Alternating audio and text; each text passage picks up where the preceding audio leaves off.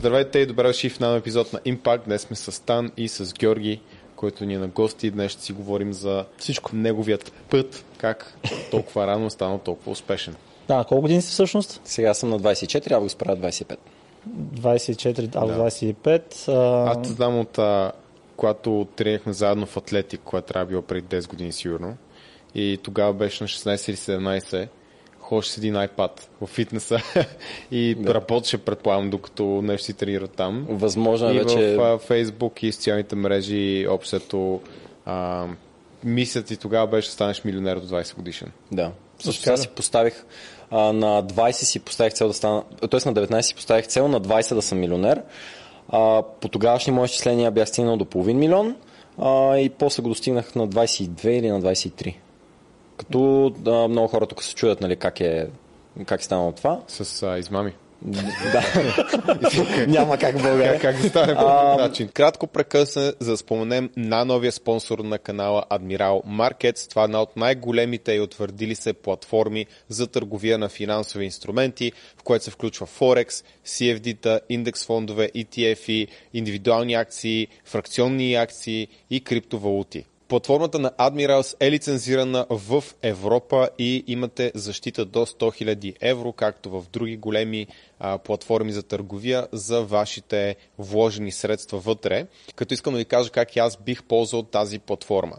Първо, смятам, че не е разумно да търгувате с финансови инструменти, освен ако не сте много напред с материала. Аз лично бих инвестирал, тъй като има инвестиционна част в Admirals, в която може да си купите акции и по-важното ETF-и, които да държите в дългосрочен план и в които да инвестирате по-малко всеки месец и да е една спестовна сметка за вас. И това, което на нас ни хареса с Тан, когато Admiral се свързаха с нас, беше опцията да зареждаме акаунтите си с банкова карта директно, дали е дебитна или кредитна, абсолютно все тая, защото в другите платформи трябва да пращаме пари, да обръщаме валути, да чакаме известно време и в крайна сметка това по някой път е достатъчна бариера, за да се забавим или за да не предприемем действие да инвестираме дори някаква малка сума в, в определен ETF, акция, индекс фонд, каквото си изберем. Ако чуете къде да инвестирате вашите средства, отново говорим за инвестиране, не за търговия, долу в описанието може да намерите линк, от който може да направите регистрация за платформата на Admirals. Общо взето аз тогава работех като финансов консултант и съветвах хората къде да инвестират. Една от задачите ми беше това. И самия аз инвестирах на местата, където карах клиентите ми да инвестират. Аз не че съм ги карал, ми по-скоро ги съветвах там да инвестират. А, и съм инвестирал в, а, в времето в доста имоти, дялове от компании, не публично търгувани, по-скоро бизнеси, които съм познавал. И съм инвестирал. Equity. Моля? Правят екоти. Да, правя екоти и съм инвестирал там. А, като по принцип ти докато не продадеш самите дялове или имотите ти, а, не можеш да знаеш със сигурност точно колко струват, особено на един такъв пазар, който е частен, така да го кажем. А, но понеже съм търгувал, примерно всеки месец съм имал сделки с такива активи а, и затова съм можел да си направя някаква преценка на това какво ми е нетното състояние. Да, докъде е стигнал. Иначе аз запознах с теб, мисля, че беше в Сила БГ, като бачках още. Да, да. Да, Е, аз, аз от интернет те бях виждал и като влязох в магазина, веднага те познах. Ти тогава се пишеше Сталик, мисля, че. Да продължава така да се пише. А, старик не знам къде се пише. В а, месенджер се пише още Сталик. Така ли? Да. Да. нали има маймунка, мисля, че си Сталик, ама не знам дали е само Сталик или Да. още. Изкачих Сталик. На, на, първо има имейл ти е така още. Да. А, втор... Второ, мисля, че и във Фейсбук а, нали, направиха хендали такива. Да, вярно, да, там би трябвало да си, Точно да. така, да. Това Това е било 2015 година. Да, Края. сега съм бил на 17. На 17. Помня, че беше влезъл такъв костюмиран тогава. Още тогава ходеше така по-добре облечен на 17. Отличаваше се със сигурност. На НДК беше магазина. Да, да, на...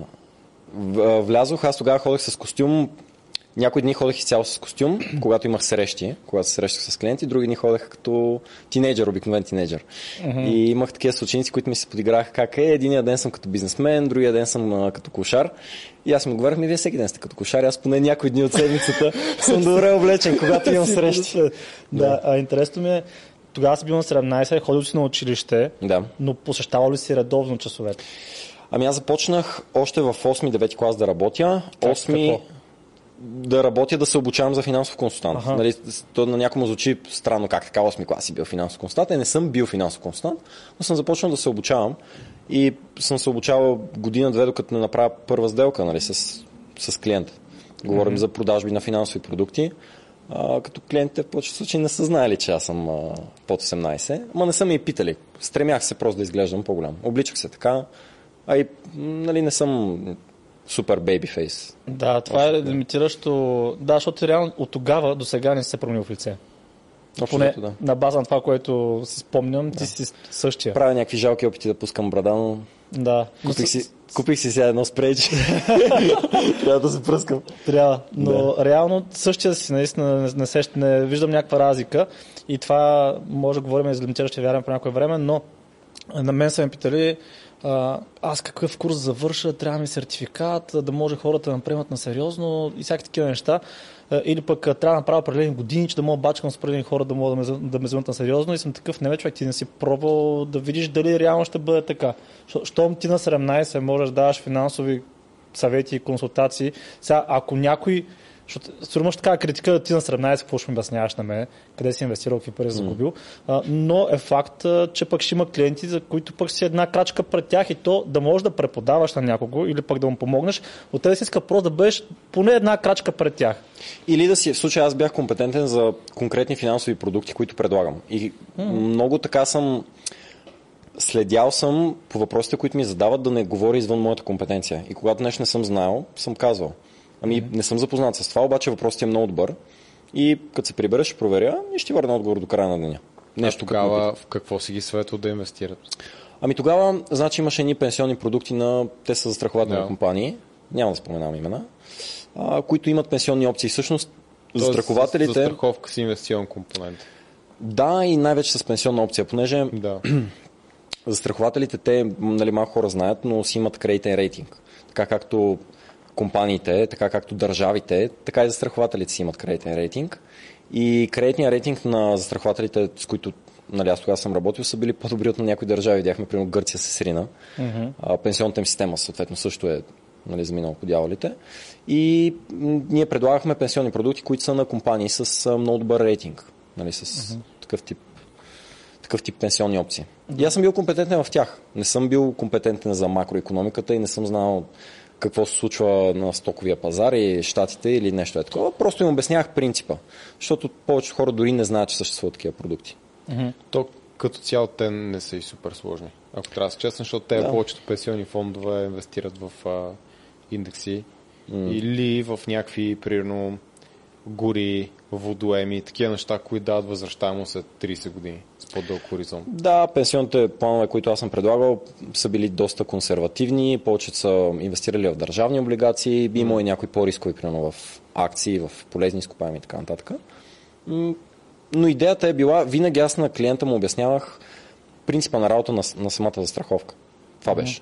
А, вече ако се интересува допълнително къде се инвестират, се им обяснява. Тоест повече за страховки или повече инвестиция включва това? Значи, а, в началото съм продавал изцяло застраховки. В последствие ние започнахме да разрастваме. Видяхме, че има дупка, така да се каже, на финансовия пазар. А, за хора, които искат да си инвестират парите без хиляда посредници, защото ти в момента, където и да инвестираш, примерно да искаш да си купиш акции, задължително минаваш през някой път през няколко посредника. Дори от застраховател, когато примерно инвестираш в а, mutual фонд, ти пак минаваш през застрахователя, а, минаваш през застрахователния брокер и реално печалата за клиента е окей, по-добре, отколкото си държи парите в банка, но всичко, което искаш, да кажем, над 10% годишна доходност, с тия неща е по-трудно постижимо. Не, че е невъзможно, но просто рядкост. Да. И тогава вече започнахме да продаваме финансови продукти, които са, а, така да кажа, направени от а, нас. За инвестиции в бизнеси, неща, които, са, които се правят, които са те първа стартиращи, където те първа вече нали, растежа на един бизнес е, както казват, от 0 до 1, тогава е най-голям. Реално дадохме възможност на хората да инвестират в един вид в стартъпи. Ясно. Добре, защото бях пуснал последните седмици въпроси в Инстаграм и срещам доста въпроси от хора на 17-18 години, които се чувстват супер объркани, какво искат да правят в живота си, откъде да започнат, не са сигурни искат ли да бачкат за, за някого, да развият кариера, ма каква кариера, ма бизнес ли да почне, всякакви такива неща. А пък ти казваш, че още на 8, а така още 8 клас е започнал да се интересуваш от финанси, да учиш за финанси, така ли? Исках да изкарам пари. А, това е исках, а, исках да живея живот, който да е различен от този на моето семейство до тогава. И започнах да се интересувам, започнах да чета книги за финанси. Класическите, които всички вече са ги чели, но тогава си беше някаква Кои? новост. Не са. Робърт Кюс. Еми, окей, на Робърт Кюсаки всичките книги, Богат татко, беден татко, богато дете, умно дете, uh-huh. на Наполеон Хил мисли забогатявай, да прецакаш дявола. Тогава излезе и Гранд Кардон, започна и той в България да продава книги. Uh-huh. И аз започнах да се интересувам от тия теми. А, и всъщност си намерих човек, от когото да се уча. В случая, нали, той беше собственика на компанията, в която работя. Мгм. И С тази, която си мислили ли? да, за Together. Together, окей. да. И реално съм го слушал него за нещата, които трябва да правят. Нищо, че съм бил на 15. И как си го намерил на 15? Точно смисъл, е- как, как се направи тази връзка между тебе и Ивелин? Ами, Нали казва, моите, а, моите роднини са му негови клиенти. В смисъл, А. Войчо ми и майка ми са му били клиенти още, аз се познавам с него, може би, откак съм бил на 6-7. Още е такова. По-скоро той ме познава, аз не съм го помнил чак толкова много. Но... Да. Аз си спомням само, че караше хубави коли. и, аз исках, и аз исках и аз хубава кола и си казвам при кого да отида ми при човека с хубавата кола да го питам. Ето Робърт Киосаки си има а, Богатия татко. богатия татко, от когото иска съвети. Аз от моя баща мога да искам съвети, примерно за пчеларство или за ветеринар. Той е ветеринар, мога да искам съвети за това, но не виждам как ще ми даде някакъв много успешен съвет за бизнес или за предприемачество и за финанси. И така, и се свързах с Ивелин. Почнах да ходя паралелно на училище, защото ти ме пита дали съм бил в редовна форма. Uh-huh. Почнах да ходя паралелно и на училище, и на обучения. Правих сутрин, да кажем, една среща в младост, друга среща в Люлин, защото така ми връзваха. Кога сте били тези срещи? Ми сутрин. Не, ми, а, ти 8 клас почна да учиш, но кога сте били първите срещи вече реално за, Девети. за работа? Девети клас. Да. Тогава съм много ми е бил на 15. интересно. Това още не ми го побира акъла. Как Ивелин се навил да вземе 15 годишно момче да бачка за него, да продава за страх. Мисля, че е поел риск с теб. Поел е риск, да. А, за което съм благодарен. Нали, нямам какво друго да кажа като коментар. Било е риск. Да. И кога ти била първата продажба? На 15. Това кой клас е? 9. Девети. Много добре. Ми, браво, помниш ли детайли? Има ли го това също да, лимитиращо, как кажа, от хората, които сте слушали, на които се продава реално? Mm-hmm. А, те сте питали, питали никога на колко години си, така ли? Че на 15, на 16. В интерес на истината, първите хора, с които направих сделка, знаеха, знаеха на колко години съм, а, защото ми бяха топли контакти, знаеш, в продажбите, Да, нарича, да. нарича ги топли контакти, т.е. хора, с които а, по една или друга линия съм се познавал. Мгм. И общо взето, познавали са, в случая са познавали компанията, с която работя и са имали доверие. Тоест, това ти помага, когато Да, то по-ли да. И да, когато не си само, когато си в а, някаква организация, която има, имаш гръб просто. Да, имаш, ав- ти си взел от авторитета на компанията, за която работиш. Да. Боян, как го наричаш това? Authority hack. Authority hack. Да. Ясно, добре. А, та... Тук много, защото съм казал няколко пъти, искам да го засегна, защото ти каза, аз иска да правя пари. Тоест, не си тръгнал от това, какво обичам аз да правя. Тръгнал си от това, искам да извада пари, искам да си купя а, спортна кола, бърза кола, стана на 18 и това ти е било нещо, което те, твоето лай. Да. Тогава поне, сега не знам, може да е друго лай, но тогава поне е било това, което не е лошо лай, защото хората... То сигурно купиш още пет пъти и сигурно и това не е основното защо. Не е само си купиш колата, защото колата ти дава нещо друго и нещо друго и Но то дори, дори това Да. да. Аз не виждам проблем. по принцип аз не виждам супер голям проблем. Да, искаш да вадиш Аз повече искам да си купя кола. Да, ти е било лай. не, не, не ми, е, не ми е било само това лая, ама по принцип съм голям фен на, на автомобилите и наистина ме впечатлявало ме, защо отидох при Евелин, ми, защото е, имаше Nissan GTR, преди това имаше BMW 7 серия, имаше някакви други BMW-та и това ме спечелило ме. Като си малък, според мен е нормално такива неща да те печелят, защото Особено когато човек е малък, той много гледа външните символи. И външните символи на успеха, нали, това са кой как се облича, с каква кола В България идва. Ми, мисля, че на доста места е така, не само в България. М, Не е само. Не е само това. По-скоро, примерно в по-западна Европа има хора, които не карат кой знае какви коли, обаче къщата им в провинцията е... Е, да, но това не Намерение. мога го видиш. Така ли? Докато... Но Да. те не го показват иначе. По принцип в България сме малко по, бих могъл да кажа, комплексирани на тая тема и караме ни от най-скъпите коли, нали, само за да, дори хора нали, без пари карат Да. скъпи коли. Та, по-напредналите економики може би го имат, да, но там на мен лично живота ми, е, ми се струва по-скучен. По-сив. Да, по-сив и по-скучен и за тая реалност, в която сме тук в България, наистина някакъв начин е малките да се ориентират. Много пъти вече нали, има как човек да фейкне, но тогава аз по това рано късно го хващаш, че е фейкнал. То не мога да фейкваш толкова много дълго време, да я знам. Рано късно се Ми, разбереш. по, принцип, по принцип има, между другото, аз защото съм чел такива финансови книги, mm-hmm. има пирамиди, които са продължали по много години. Много, много години. Примерно някакви Е, десетилетия. да, ама Понеже мисълта ми е, че авторитетът е много голям, не се и съмняват даже хората в тях. Между другото, най-голямата пирамида, нали знаеш коя е? Коя? Правителствата. Що? Ами, защото те са затънали от дългове, обаче продължават да издават облигации, които не могат да платят. Плащат ги с стари облигации. Тоест, плащат старите облигации с нови облигации. Mm-hmm. Та, това поне за мен е най-голямата схема, ако си говорим за... Но, но Ето това е и да рефинансираш ипотека на че схема. Не, не, говорят и за Да, натрупаните аз те разбирам дългове. много добре какво искаш да кажеш, но реално така е изграден финансовата индустрия, че всичко се рефинансира. Но ипотеката, примерно, няма да ти отпуснат а, а, ипотека, която Няма ти доходът ти... 100%, примерно ако Да. доходът ти е 0. Да, и ако си много забатачен, изобщо няма ти да дадат кредит. Докато държавите, примерно САЩ имат огромен външен дълг и въпреки това продължават нали, да издават нови облигации хората им дават пари. Да, ма все пак за това стои авторитета и вярата, че щатите ще продължат да работят. Именно това казвам. Защото България може да заде дългове за 10 трилиона и никой няма ги купи. Да, защото хората вярват, че САЩ ще ги има. Да, бе, еми, Да. значи банката вярва, че аз ще мога да си платя дълга, когато аз имам някакъв доход, но ако нямам доход и имам примерно друг имот, те ще кажат, добре, става и за другия имот. Така че, Според мен по-скоро е, вярват, че няма как да ли- изчезне Вярваш самата че може да се изплати дълга, така че... Според теб може ли да се изплати? Кое? Дълга някога Техният дълг ли? на щатите някога Аз не съм сигурен, че може. Но аз не съм и супер опитен Да. финансист. Просто на ниво принцип самата система по-скоро може би е щупана, не толкова...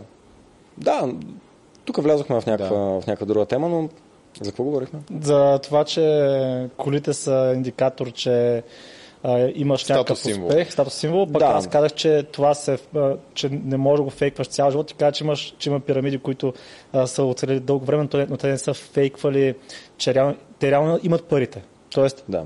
а, те са фейквали, примерно, качеството на своята услуга, да речем, или продукт, но не са фейквали, че имат пари. Това ми Да, беше мисълта. Съгласен Да, съм. те са давали обещания, които не могат да спазят. Да. Просто критична маса била толкова голяма, че докато дойде този момент, е имал доста хора, които са вече били в, а, Да. в уловката. Добре, и в крайна сметка не си успял да си изпълниш таргета, да станеш милионер на 20 години, но си успял на 22 ли каза? Да, 22 или 23. Аз в един Е, момент... много гадно човек, на 22 Справедливо. милионер. Да. Тежко е, тежко е. А, аз в един мен момент трябваше да трябваше на 20. И забравих. според мен, да. Ще го се свърши прекъсна да. А, в един момент за... просто спрях да го следя това като метрика, защото в един момент разбрах, че това не е толкова важно. По-важно е какъв начин на живот имаш а, и не толкова колко, нали, на каква стоеност са активите ти, а по-скоро какъв кешфол ти носят и общо взето, да, какъв ти е начин на живот, защото ти можеш да си милионер и да живееш като мишка или можеш да си човек от средната класа, но да живееш а, примерно с да си позволяваш доста неща, които ти харесват и да имаш някаква визия за бъдещето, как да се развиваш. А, та така голяма част от моите активи бяха вкарани в неща, които имаха голяма стойност и нали, самата им стойност растеше, но не ми носиха кешфол, което означава, че на мен не, не ми подобряха по някакъв начин качеството на живот. Да, Такова да мога да го усетя. Приход ген... като цяло. Да, Тоест, те да, си просто неликвидни активи. Да, и а, затова и във времето, между другото, част от тях съм ги, съм ги разпродал, инвестирал съм си нали, в а, други неща, мои бизнеси. И така, това е моята визия за финансите след 9-10 години Добре, работа. за, за живота генерално каза, че сега други неща са по-важни за теб. Кои са те? За живота генерално? Да, да. Ами, начин на живот, който, който водя, дали правя нещата, които искам сутрин, като се събудя. Аз вече не работя като финансов консултант, защото бизнес уменията, които ги натрупах, уменията по продажби, уменията по ако, нали, каквито и да са умения натрупания в професията, реших, че искам да ги приложа в а, мой бизнес, който в момента правя с електрически мотори. Правим турове из цяла България и това е което искам да правя. Нали, това е... Това те Понеже ме питаш кое, повече. кое е важно за мене, а, с, мога да кажа, че последните няколко години а, нали, работих като финансов консултант, без онази без ония хъс, който съм имал Да. в началото. И в един момент реших, че не е нужно да лъжа клиентите или колегите да правя нещо, което вече нали, не горя в него. И Подлъжа, какво имаш преди, защото сега някой ще каже, а ходи се лъга хората. И не да това кажа, да, кажа. не, да, да лъжа, да, да, това прозвуча лъжеш- супер грешно. Да лъжеш, че гориш за това. Да, да ги заблуждавам все едно, че аз ще го работя това цял живот и че след една година, като ме потърсят, аз също съм на линия да им свърша работа за това нещо, понеже всеки като си купува дадена услуга, иска да знае, че утре човек ще може да го обслужи пак. Сега съм създал екип от хора, тези хора са поели моята работа, нали, като клиентска маса и те обслужват клиентите ми вече. Затова не го чувствам се едно съм зарязал някого. Да. По-скоро съм си продължил по моя път. Дошъл съм нали, в началото в тази компания за да науча нещо. Взел съм достатъчно, мисля, че съм допринесъл доста и съм си продължил по моя път. Да, да дам аналогията. Примерно да речем сега с Никола сме треньори, дълго време сме го работили това нещо, горели сме за това нещо, обаче идва момент, в който нали, ти докато работиш, вкарваш нови, нови клиенти, така или иначе, защото все пак ти трябва кешфлоу, нормално, да може да продължиш с някакъв, как кажа, капитал зад гърба си. И в един момент просто не даваш обещанието, че окей, ти ги вкарваш тези хора в програмата или в случая в, тази, а, в този бизнес, но не обещаваш, че ще си зад тях и ще отговаряш на техните въпроси, но екипът, който си а, изградил, те ще поемат Точно щафет. така, да. Това е Точно идеята. Да, защото натурално ние ще спрем да занимаваме с това. Да, то рано или късно и при нас това не Ние, очаква. честно казано, в България наистина превъртяхме играта вече. Официално мога да кажа, че поставихме си цел, постигнахме я, знам, че може да постигнем повече, само че това вече ни коста други неща, а, включително първо става по-скъпо и става вече по-голям оборот за не толкова голям приход и второ ни коста повече време. Печала ще Много кажеш, повече по-голям оборот, за да не толкова печала. Е, вие мисля, Да. че вече работите Да. с чужденци, нали така? Не, не, много малко. Там е доста по-сложно и там трябва 100% от моят фокус и внимание. А, за да станат Аз следвам английската страничка. То това е проблема, че следваш. Да, и всички други българи тук ще следват. да. Не, смисъл сега ще направим нова, ама не последните. Да, защото реално този алгоритъм работи така, ти като видиш Да. да. тази страница следват примерно 90% българи къде Има, има и други неща, които... Ми пусни едно стори на български, ако си българин и четеш това, отследвай ме. Да, не съм сигурен, че проработи. Но да, а, няма значение. Натурално ще стигне този момент и за нас и мисля, че за всеки човек, когато добиеш едно по-високо ниво в професията или в а, длъжността или в бизнеса и вече искаш да правиш нови неща, защото не растеш. Да, то просто стигаш едно ниво на мастери и Да. в началото имаш, че имаш а, Hero Journey, е в началото е starting point. Да. Да лаунчнеш. После имаш едно ниво, което доста дълго време циклиш, циклиш, пробваш, примерно тебе от една-две години да се учиш. После имаш много добър растеж, стигаш някакво мастери, обаче ти вече никога повече няма да изпиташ отново тая скорост Възхода, нагоре. Да, и Като това е нещо, бяхме което в Румъния, точно на Brand Minds, една от лекторките говореше за това е с кърва на растежа. В началото е трудно, после е то sweet spot и после стигаш мастери и ти става скучно. И тя говореше с служителите, че трябва да се опиташ всеки път да ги презвикаш с нова длъжност. Така, че По са принцип, да, sweet когато стигнеш такова а, ниво, в което вече ти става скучно, винаги има следващо ниво. Това е във всяко нещо. Винаги има следващо ниво. А, но ти трябва да си зададеш въпроса, искам ли да продължа на следващото ниво, съвпада ли като цяло с целите ми за живота. Да. И нали, ти знаеш, много се извинявам, а, ти знаеш и във фитнеса е така, примерно ти можеш да стигнеш следващото ниво, обаче какво трябва да направиш да стигнеш следващото ниво? Да, и дали самото усилие, което би вложил да качи следващото ниво, няма, дали ще получи такава възвръщаемост, каквато примерно да вложиш същите усилия, обаче в нещо ново, дали тогава няма да е по, по-голям. Именно. И ти, в смисъл и за теб, аз съм те слушал, ти си направил твой избор. Решил си, че няма да си отдаден на 100% само за фитнеса, че си гледаш цялостно как живееш И Да. ще имаш резултати, които са примерно 95% от това, което можеш да постигнеш, няма с 100, обаче ще имаш други ползи. А тъй като си фен на колите, предполагам покрай това и на скоростите, а, ще дам аналогия, която според мен перфектно ще разбереш а, защо аз... За разхода на гориво ли? Не, не, май е разхода на гориво. А, Да вдигнеш от 0 до 200 максимално бързо е много по-ексайтинг, отколкото да, то е по-вълнуващо, отколкото да караш с 200 през, през целия път. Да. Защото не усещаш а. Ускорението. Да, ускорението не усещаш. И, и вече пък ефорта на автомобила, на двигателя, да дигнеш от 200 към 400 е много по-голям, отколкото да. 0 до 200. Да. да. Така че това, това е причината, като стигнеш едно ниво, да стигнеш ниво на просто от, оттекченост. Ти може да да, мен бих казал, че още ще ми е интересно, просто пазара не го позволява. специално за България. Да, за пазара е това, малко, което за това, което ние правим, ще го кажа така. Или пазара не го позволява, или ние на този етап не сме достатъчно умни и способни, така че да видим как да го направим по достатъчно ефикасен и ефективен начин. Тоест допускаш, че може би има по-голям пазар, който не виждате, или? Разбира се, аз, да. да. аз не мога да не го допусна, защото това означава да си лимитирам растежа за Да. А, но тъй като не е супер ясен, сме проли доста неща последно време, а, просто лека по лека се преориентираме. Това е е интересно. да. нормално. Ми, вие много се развихте в последните години. Ами да, и това е и, и проблем до някъде, защото осъзнаваш колко всъщност те лимитира. Ще го кажа така, колко хора има в България, примерно 5-6 милиона.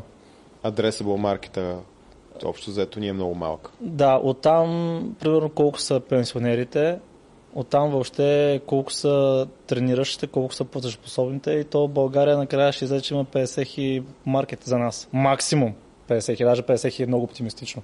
Е, според мен повече. Не, не по-малко. Те само програмисти в София са 50 хиляди. Не, не, не спортуват всички. Е, Или спортуват друг спорт, да, всъщност аз не знам как си ги селектирате, но... или спортуват други спортове. Да. Да, Защото те, ако са бегачи, ние не можем да им помогнем. Но както е, фо- фокуса, ако върна към да. тебе, разбираме и обяснихме достатъчно подробно защо си сменил. Да. И а, моят въпрос към тебе е какви са плановете за сегащия, настоящия бизнес? Може да разкажеш първо за него повече. Ами сегашният бизнес се казва Electric Extreme. Правим обиколки с електрически кросови мотори в природата. Общо продаваме изживяване, продаваме емоция. Насочени сме най-вече към хората, които никога не са пробвали да карат мотор. А, хората, които харесват... А... Става много съмнително ме гледа за тази мост. Да, защото, окей, те не са карали никога мотор и ти си насочил, е, той ти си насочил към тези хора. Да, именно. Защото моторите, те не които страх, ще са... се пречукат. Подписате ли договори? Подписваме всичко. А, въпросът е, че ам, това, което спомена ти, че ускорението от 0 до 200 е по-вълнуващо. Mm-hmm. Тоест, първият път, когато се качиш на мотор, е много вълнуващ. Mm-hmm. И ние точно тази емоция даваме на хората. Естествено, идват и хора с опит, идват а, а, стари моторджи, идват хора с опит с маунтинбайкове и така нататък. М, но сме насочени към хора, които търсят такъв тип изживяване, нещо много, което да опитат. И така го правим, като, понеже ме пита какви са плановете, развиваме една мрежа от обекти. А, Аз искам да помогна на предприемачите, които са в всички краища на България, да развият такъв бизнес, като им помагаме с Тоест ти го франчайзваш. франчайзинг, да. Помагаме им с софтуер, помагаме им с реклама, помагаме им с техническа поддръжка на моторите, помагаме им с всякакъв ноу-хау, който имаме. Да. Това как да оправят бизнеса. Общо с нас продават по-скъпо и продават повече. А интересно е как, се, как въобще се зароди идеята точно за този бизнес. Тя първоначално идеята беше с електрически колела. Даже първоначално идеята беше с колела, не с електрически колела. Да, ще върна още по-назад. а, защо, как, кажа, как ти е дошло въобще като идея да стартираш нещо такова? Защото това вече е по-късен етап. Mm-hmm. Това вече е бизнес идеята. Но, примерно, ще дам, просто ще дам пример да въпро- въпроса ми. Аз не съм имал идея, че ще имам фитнес програма. Аз съм започнал просто да тренирам. Mm-hmm. Харесва ме, влюбил съм, влюбил съм в това да тренирам, видял съм какви са ми позитивите и много на по-късен етап вече се е превърнал в някаква идея за аха, окей, това дава такава стоеност за мен, защо да не позволя на други хора да изпитат това, което мен ми дава фитнеса и тогава се е зародила идеята за програмата. И, и Те, пак, даже е те много- хората си го поискаха. да, да, и то е много, да. А, така че идеята ми е, примерно при тебе как се е случило, дали си карал веднъж някъде в планината и си казал, ба, това е много яко, дай ще го ще го пробвам с някой мой приятел, той също се е скефо и така нататък. Това Аз не е преди, преди карах по-екстремно колела, който е да. запознат Dirt Jump карах. А, и маунтин байкове и Jump съм карал. Това е м, подобно на ако сте гледали X Games и такива, примерно. Да. Скачали сме, ходили сме примерно по дрифт Тоест, събития си на, го на, правил вече. Аз бях запален по колела. Нали, им- има разлика. Но Да. пък има и прилика. И аз исках да направя един обект, който да е а, в исторически парк, да се отдават колела под найем. Дори не в самия парк, ами да се ходи до селото, там имаш едни планове за велоалея. Обаче тази велоалея се забави и аз мисля какво да ги правя тия колела. И си казвам, добре, да ще взема електрически, защото електрическите са по-интересни. Идваха някакви хора, имаше някакъв интерес, но като цяло не беше... Това си го правих чисто като експеримент, не съм го залагал. Да, нито не бизнес, нещо, да. Не съм залагал на този бизнес, каквито и да е надежди за финансово. Просто е така го правиш, защото ми харесва. Вече на по-късен етап можеш да си позволиш да правиш нещата, които ти харесват. Да, Но да. не в началото. Да. И тия електрически колела, имаше някакъв интерес към тях, обаче аз продължавах да следя пазара в OLX, някакви колела и ми излязо, два такива мотора излязоха в OLX. И аз звъня на обявата, защото бяха от един и същ човек, две обяви. И му казвам, каква ти е идеята с тия мотори? Той казва, искам да ги внасям, да ги продавам тук. Добре, дай да се видим. Имам предложение към теб. И понеже тогава не бях заделил, то беше края на сезона, не ми се налияха пари, пари в а, мотор. И му казах така, ти искаш да ги продаваш тия мотори, няма да ги продаваш с кашоните. Тия мотори се продават с изживяване. Така в кашона никой няма да ти го купи. Дай да направим така. Този мотор сега, ако си съгласен, аз ще го взема. Ще го даваме под найем, ще си делим найема. Ще го пускаме на километър. Тогава идеята беше да е свободен найем. Без водачи, без нищо. Тоест идеята, е да, да, идеята ти на тебе е била да не му даваш пари за мотора. Да. Идеята ми беше да тествам, идеята ми беше да Добре, тествам добре, модела без да добре. вкарвам пари. Това е супер. Да. И му И си предложих, създал- Това е супер за теб. като ползата, гледах каква е ползата за него. Ползата за него е, че Точно някой така. може да реши да си купи. Да, бе, ти си създал win-win situation. Да, Точно това ще я да кажа, да. Да. Това е хитро. взех мотора и по, който беше около мене, полудяха по този мотор. Идваха по три момчета, са се редували да го карат. И аз ги гледам така и си мисля, добре, бе, тия момчета, ако имат три мотора, те взаимно ще се бутат, ай да отидем до там, ай да отидем до там, ще навъртят повече километри на моторите, ще ми платят повече. И то беше края на, това беше 2020 по време на пандемията, септември месец, айде вече нямаше локдаун, но си беше, обстановката в туризма си беше кофти още тогава. Да. И си казвам, трябва да се подготвя за следващия сезон, март-април месец да стартираме. И за следващия сезон взех 10 мотора, пуснахме ги. В началото модел ни беше свободен найем, което се оказа, че е много, много, много лош модел за тези превозни Това ще средства. рече свободен найем. Свободен и найем, както си взимаш рентакар. Взимаш си Да, го, за- дават ти ключовете и ти си свободен да правиш каквото си Да, и искаш. те ти връщат мотора мотора. щупиха хората тогава. щупиха всичките. Ние после ги ремонтирахме, но а, лошото беше, че някой път връщат мотора с а, скрити щети и ние после ги виждаме хората си тръгнали. Не можеш да им вземеш пари. Дори 30 минути след като са си тръгнали, не можеш да им се обадиш. А я чакай, тук има една щупена част. И той ще Да. каже ми, ти тук що си я щупил, какво, какво ме караш Да. мен да ти я плащам. М, отделно имаше някакви хора, които аварираха в гората, свършиха им батериите. Звънят ми, донеси ми нова батерия. Търсиме в гората съм. Да, те имаха GPS, ама все пак Да. не е много. Не е, не е sustainable бизнес модел. И затова, още след две седмици работа, решихме турове с водачи. Хем хората ще видят най-красивите места, водачите ще им правят инструктаж, ще успокояват темпото на групата, няма да има толкова падания и така и стана. Наехме водачи, обучихме ги нали, на маршрути, на първа медицинска помощ, на всичките тия неща. И от тогава работим по този бизнес модел. Провеждаме турове в група. Съответно, групата си има някаква трудност. Нали? Ти можеш да влезеш в група с по-начинащи, можеш да влезеш в група с по-напреднали. От това ти зависи маршрута. И, и така започнахме да го развиваме като един обект. После започнаха да правят клиентите да правят такива коментари. Абе, знаеш ли, в моя край, ето, примерно ти си от Ямбол, uh-huh. айде от Ямбол не знам дали сме имали хора, но абе, знаеш ли, в моя край има много яки пътеки. Някой път трябва да дойдете да покараме. И ние малко малко започнахме да обикаляме из България да виждаме пътеки, обаче няма как да го направим сами. Аз няма как да се клонирам и да съм там да, им, да го работя този бизнес. Но понеже хората вече ни търсят и питат, няма ли да идвате в а, Пловдив, няма ли да идвате в Търново, няма ли да, да идвате в София. И ние решихме, че тези, тази платформа, която вече сме изградили, база от клиенти, запитвания, които имаме, ще помогнем на предприемачите да ги пренасочим към тях, те да си го развиват нали, като техен бизнес под нашата марка. Uh-huh. Така всички ще бъдем обединени, ще имаме много ползи. Ти знаеш, економия от мащаба правиш. Абсолютно, да. Рекламата ви, примерно, достига до много повече хора. Като цяло хората ви имат повече доверие, когато сте повече. Да. И така в момента сме в процес на разрастване. Тази година може би ще сме 10 обекта. Къде са обектите?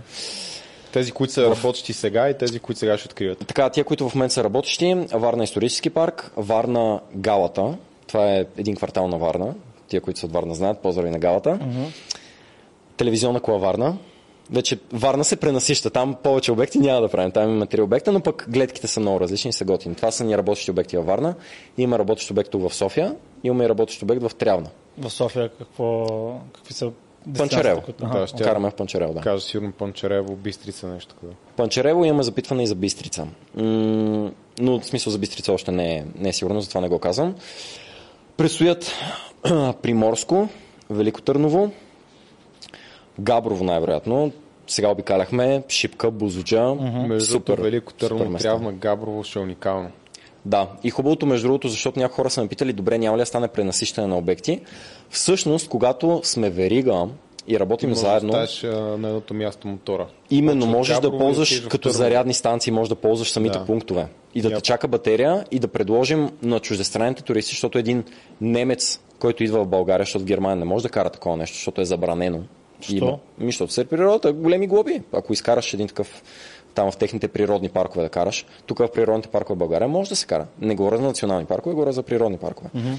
Ам, един такъв немец като дойде, ти да му предложиш едно изживяване, три дни да се сцепи от каране. Никой друг не може да му го направи, когато е единичен бизнес. Само когато си в мрежа от обекти може да го направиш това нещо. Добре, като, като каза природата, каза, че не може в национални паркове, само в природни паркове. Mm-hmm. Има ли някакви потенциални негативи. Защото все пак вреди, електрически мотор вреди, да. Ще да, единственото, което виждам като негатив, който може да се създаде е разораването на почвата. А, затова, но по принцип, разораването на почвата много повече се случва, когато се кара в мокро време. Ние в мокро време избягваме да караме, защото те самите хора не могат да карат и се хлъзгат много. Така че в мокро време, освен ако не ни завали в движение дъжда, обикновено не караме в мокро време. Mm-hmm. А, няма шум, няма изгорели газове. Не страска животните, да. Не...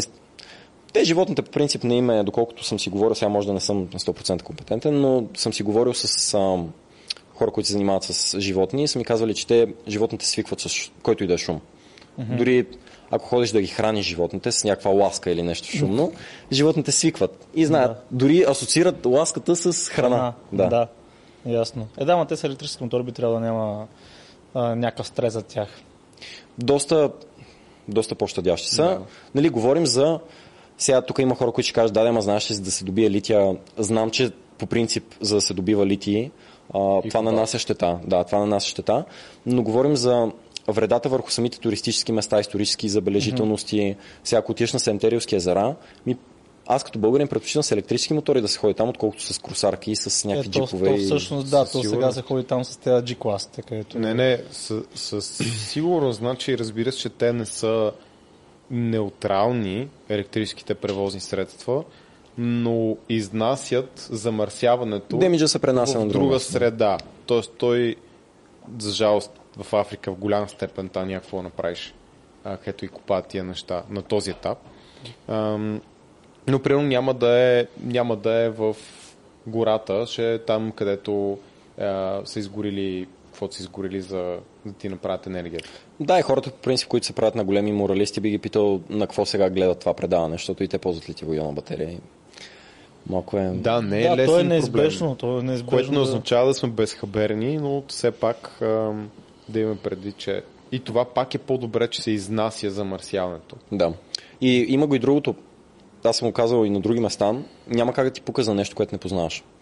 Сега ти, ако имаш един наследствен имот, няма ли да отидеш да си го видиш? Мисля, ще ти да го видя, да. Обаче обиколил ли си България? Е, не съм. А тя ти е наследство, имаме много голямо наследство. Историческо и природно.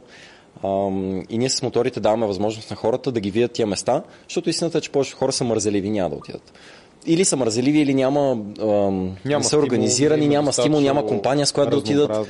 Да, пък По-интересно и, им е друго. пък и ти като не знаеш нещо, че съществува, как въобще да искаш да отидеш да го видиш, аз наскоро нещо разглеждах някакъв профил а, на някакво момиче, май, което занимава с травелинг. И разглеждам профила и съм такъв, бах, яките снимки, много яки места. И се заинтересувах къде са да отида да ги видя. Като аз през цялото време, аз режам профил 10 минути, през цялото време си мисля, че това е в чужбина някъде. И отварям и гледам, че абсолютно всяка една дестинация също се била българска. Такъв, uh, има такива, има някакви Има готини мостове, яки, яки, супер яки екопътеки, пък въобще не съм се подозирал, че съществуват. Да. И аз си ги сейвах там в Инстаграма, готина така опция да си сейваш местата и си ги сейвах и ето аз не съм знаел, че ги има. Как да отида да ги видя? Има, има. Има много хубави места. Аз, аз да кажа, че доста повече съм бил и знам за още много места, на които не съм бил. Да, то аз съм пообиколил не малко в България, но не мога да кажа, че съм обиколил цяла България и са много неща, които не съм виждал. А, много неща. А мислиш, ли- извинявам се за експанзия извън България. Мислил съм, по принцип ходихме в Ибиза скоро, ми, скоро, скоро миналата година, април месец ходихме в Ибиза и там също сме завързали добър контакт с човека, който прави такива турове на острова. Мислили сме и за Гърция, но в момента фокус ми е България. Докато не, разработим, докато не разработим България, бих работил с чужбина някой, ако той ме потърси. Имаме, по принцип са ме търсили и хора от а, Латвия, от Харватска, от Румъния са ми правили запитване, но нищо по-сериозно. За мен е сериозен човек, е такъв, който ще дойде на място, ще говорите, ще обикаляте с моторите. Да, то как сте намерили Какъв въобще? ти е по end, end Instagram. stage за България? Кое какъв е? За да, за да кажеш, разви го напълно този бизнес в България, какво трябва да се случи? Ами, още не му виждам края, честно казвам. Да. Мислех си колко обекта. Ние ако сега тази година сме 10 обекта, 20 са малко, защото ние няма да сме обхванали много места на България. А, батериите се развиват, което увеличава пробега и увеличава окръга от места, които може един обект да обикаля. Но това не значи, че на потребителите ще им се обикаля по много време. Не го виждам още края. А на каква е entry level инвестицията, която трябва да се направи? Да речем, аз съм човек от а, малко село, няма работа, всеки мрънка, няма пари, не знам си какво и също пък искам да развия някакъв бизнес. А, и това ми звучи като доста добър как да кажа, добра възможност за това да облагородиш някакво място, защото идват хора, искат да раздават някакви забележителности, ня- ти не можеш да предложиш нищо, освен някаква смота на G-класа, примерно. Та, звучи ми като добра идея, но въпросът е доколко пък може да се осъществи от някой човек, за това какво е ентри нивото, което трябва, т.е. инвестиция. Ако говорим за пари кеш, 50 хиляди лева. Ако говорим за доход на изплащане, примерно ако се вземат, един кредит, който е 50 хиляди лева е към 550 лева на месец. Тоест дори да влезе като франчайз при теб, 50к е първоначалната вноска да си купи само моторите. 50, като той, нали, пак казвам, той не ми ги дава на мен, им си вносител на Той си купува мотори. а, те не отиват за мен тия пари, а просто за неговия бизнес. Ние това, което му даваме е платформа. И Ясно. съответно после като франчайзър имате някакъв процент оборот си. А, да, 10% от оборота. Да, Но, стандартно. но с нас е продава по-скъпо и продава повече. Това Да, държа да го е- кажа. да, Защото има, ти- има Франчайз е стандартно. Да, ти им даваш рекламата, предполагам, безплатно, защото е разработен бранд, така всички стратегии, бранда. които работят, Да. клиентска база, софтуер, ноу-хау, помощ с ремонт. Те имат Всички те са опция, много неща. имат опция да си плащат спонсорирана реклама, правят я през нашата платформа. Хубавото за тях е, че и всички други във веригата го правят и този целият трафик се насочва към, към платформата. Но има, мисля, че има две други фирми, които се опитват да правят това, което ние правим. Познаваме се, знам, че продават по-ефтино и със сигурност не продават колкото нас. То е парадокс. Хем продаваме по-скъпо, хем продаваме повече. Не задължително да е парадокс. Да. Да. Да, защото той при нас нали, се водиме така не ефтини като услуга. Даже бих казал така, повечето хора ни наричат най-скъпите треньори. А, но може би това, се- това се дължим, това си плащаме данъците. А, Да. Но, Ако махнем данъците, сме средно скъпите треньори. да, но това клиента не го интересува, защото той си вади пари от джоба. Той си вади пари от джоба. Да. Това е, да. Та, реално ние продаваме доста повече спрямо сигурно 90% от треньорите в България. Така че това, че е скъпо, не винаги Тя ниската цена понякога отказва. Ще ти дам пример. Аз скоро имах такъв случай, в който ниската цена ме отказвам. Майка ми имаше юбилей, исках да й купя нещо специално. И влизам да й купя Тя каза, не ми купувайте неща, искам изживяване. На моторния се качи. А, реших, че ще вляза. Имаме такива партньори, с които работим, които продават ваучери. И влизам в тяхната платформа да видя. Ами те, голяма част от нещата бяха прекалено ефтини. Майка ми има юбилей, не мога да я купя нещо за 100 лева. Иска да я купя, да кажем нещо поне за 300 лева, Да, това е добра да, логика, да да. знам аз, че съм подарил нещо значимо на майка ми. Не всеки път има юбилей. Исках да я подаря нещо, което да, да усети стойност в него. И хората сме такива, че малко или много възприемаме стойността и спрямо цената. Това, е- това е Да. вярно и хората много често правят грешката да мислят, че в бизнеса има логика, като много често няма. То винаги има, просто те не винаги разбират, според мен. Ами не е задължително, защото много често в бизнеса обратното на добра идея също е добра идея и обратното на лоша идея също може да е лоша идея. Така че това е нелогично, в принцип. А, но Аз не разбрах какво имаш предвид. ми да кажем, пускам а, дълъг, дълга лендинг страница Така. и конвертира добре и това е добра идея. И после решавам да тествам къса лендинг страница, да имам просто 5 реда и пак конвертира добре. Не е задължително обратното на едно нещо да е неговата противоположност в бизнеса. Но той добро и лошо са някакви етикети, които лепваш спрямо представата ти за това, кое е добра идея. Тук об- обективно, да, в случая, нали, че а, се измерва и с резултати. Да. А, както и да е. Друг пример такъв е, ако аз влезна да гледам такъв тур, понеже не разбирам от мотори а, и не искам да разбирам от мотори да чета, аз просто ще вия кои се продават най-скъпо и автоматично ще реша, те са най-добри. Така че това е другия Да, такъв може би ще гледаш и продължителността, защото ако виж, че един е двойно по-скъп, ама е двойно повече продължителност. Примерно, но ако не е за продължителност, примерно ако не разбираш от хикс дреха, Да. имаш избора между две дрехи, много хора казват и правят това. Ако отида в а, Тайланд, примерно, и н- всичко е на местен език и аз не мога да го разбера и разбирам, че държа два вида мляко, примерно, буквално ще взема по-скъпото 100% от времето.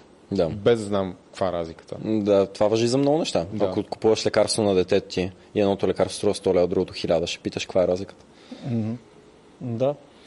Та, значи, първоначалната инвестиция 50к да може да влезеш в този бизнес, като 50к кеш директно да просто да се купят моторите, пък после вече печалбата 10% отива за вас като... а, 10% от оборота. Да, да, да, 10%. Да, ага, от оборота имат печалбата. Еми, От тя печалбата счетоводно може да изкара на загуба винаги фирмата. Всъщност, да. Ние си взимаме нашия Да, процент да, от началото. да, Да. А, пък да, другия вариант е чрез кредит, казваш, който е там 500 на месец. Който Да, не като е- ти ако имаш 5 мотора, ние сме уверени, че можеш до обяд в събота да си ги направил тия пари да си платил за месец моторите. Ясно. Ами да, звучи ми като добра, добър бизнес модел. На този етап е даже доста добре, защото очевидно има търсене, очевидно няма достатъчно предлагане и има разработен модел, който може да ти даде ноу-хау. И има много голям пазар, именно защото не сме Да. насочени към хората, които са мотористи. Сега нямам статистика, не знам какъв процент от хората в България са мотористи. Сигурно е малък. Много Според мен според не повече от 2-3%. Ако има и толкова. А, Много то как се, а то, се, то, то, не се кара като стандартен мотор, предполагам. Карал ли просто си скутер? А, скутер не. Имаш газ на дясната ръка, масур, имаш предна спирачка на пръстите на дясната ръка и задна спирачка на пръстите на лявата ръка. Това е. Нямаш съединител, нямаш скорости, просто газ и спирачка. Хм, ето това е Общо супер изи. за 20 минути се е научил. Това като... 20 Как- минути се зависи от координацията ти, ама Да. някои хора веднага го схващат. Да, Да. качваш се готов, то това е направо като колело. Значи задната спирачка ти е на лявата. ръка. Разместен, не е като на колело спирачката, ами е разместена, както на английските колела. Ага, ясно е. Да, това е супер, защото сега мотор се кара доста по-сложно просто газ и спирачки. Да, да. Имаш да шифтваш скорости, това е доколкото разбирам, няма скорости, то се като Няма електрически... скорости, да. Имаш режими, но тия режими ти във, всяка, във всеки един момент можеш да ги сменяш. Те са економичен и спортен. На економичен дига 50, на спортния дига 80, което 80 за гората ти е предостатъчно. Това е много. За гората. Между дърветата е, срещата с дърво не е приятна и с, и с 30 не е приятна срещата, така че Имате ли...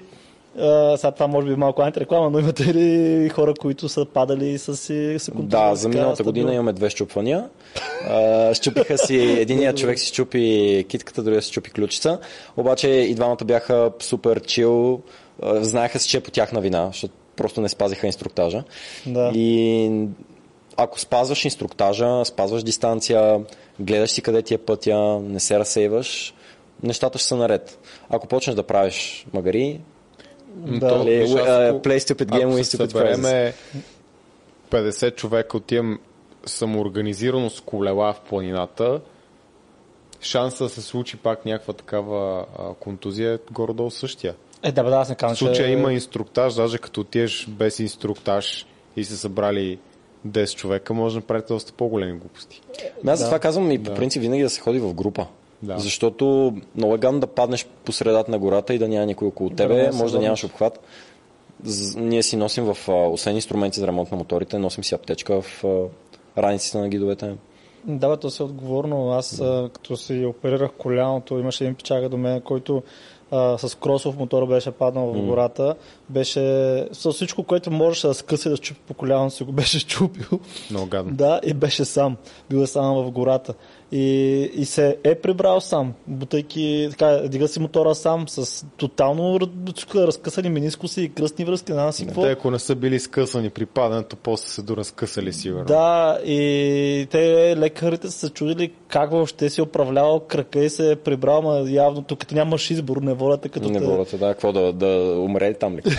да Ти умре глад. представяш, ако ти имаш там да караш, падаш, и той е паднал с много малко, просто му се е усукал крака в някакъв коловоз се е влезнал с а, кросове. Да, коловозите са опасни. Ние много наблягаме на това да се избягат коловозите, защото много хора се паникьосват като влязат в коловоз и от самата паника дори падат. Не, че всеки път, като влезеш в коловоз, трябва да паднеш, но от самата неестествено име. Че... Еми, защото то коловоз те води на някъде се едно, като Да. ти не искаш да отидеш и се паникосваш и почваш първото, първият инстинкт е да докоснеш земята с крака, оттам още повече можеш да, да загубиш контрол, усъкват се крака и от, оттам стават хубавите неща. Да, и никой не е застрахован срещу това да падне и най-добрите мотористи падат.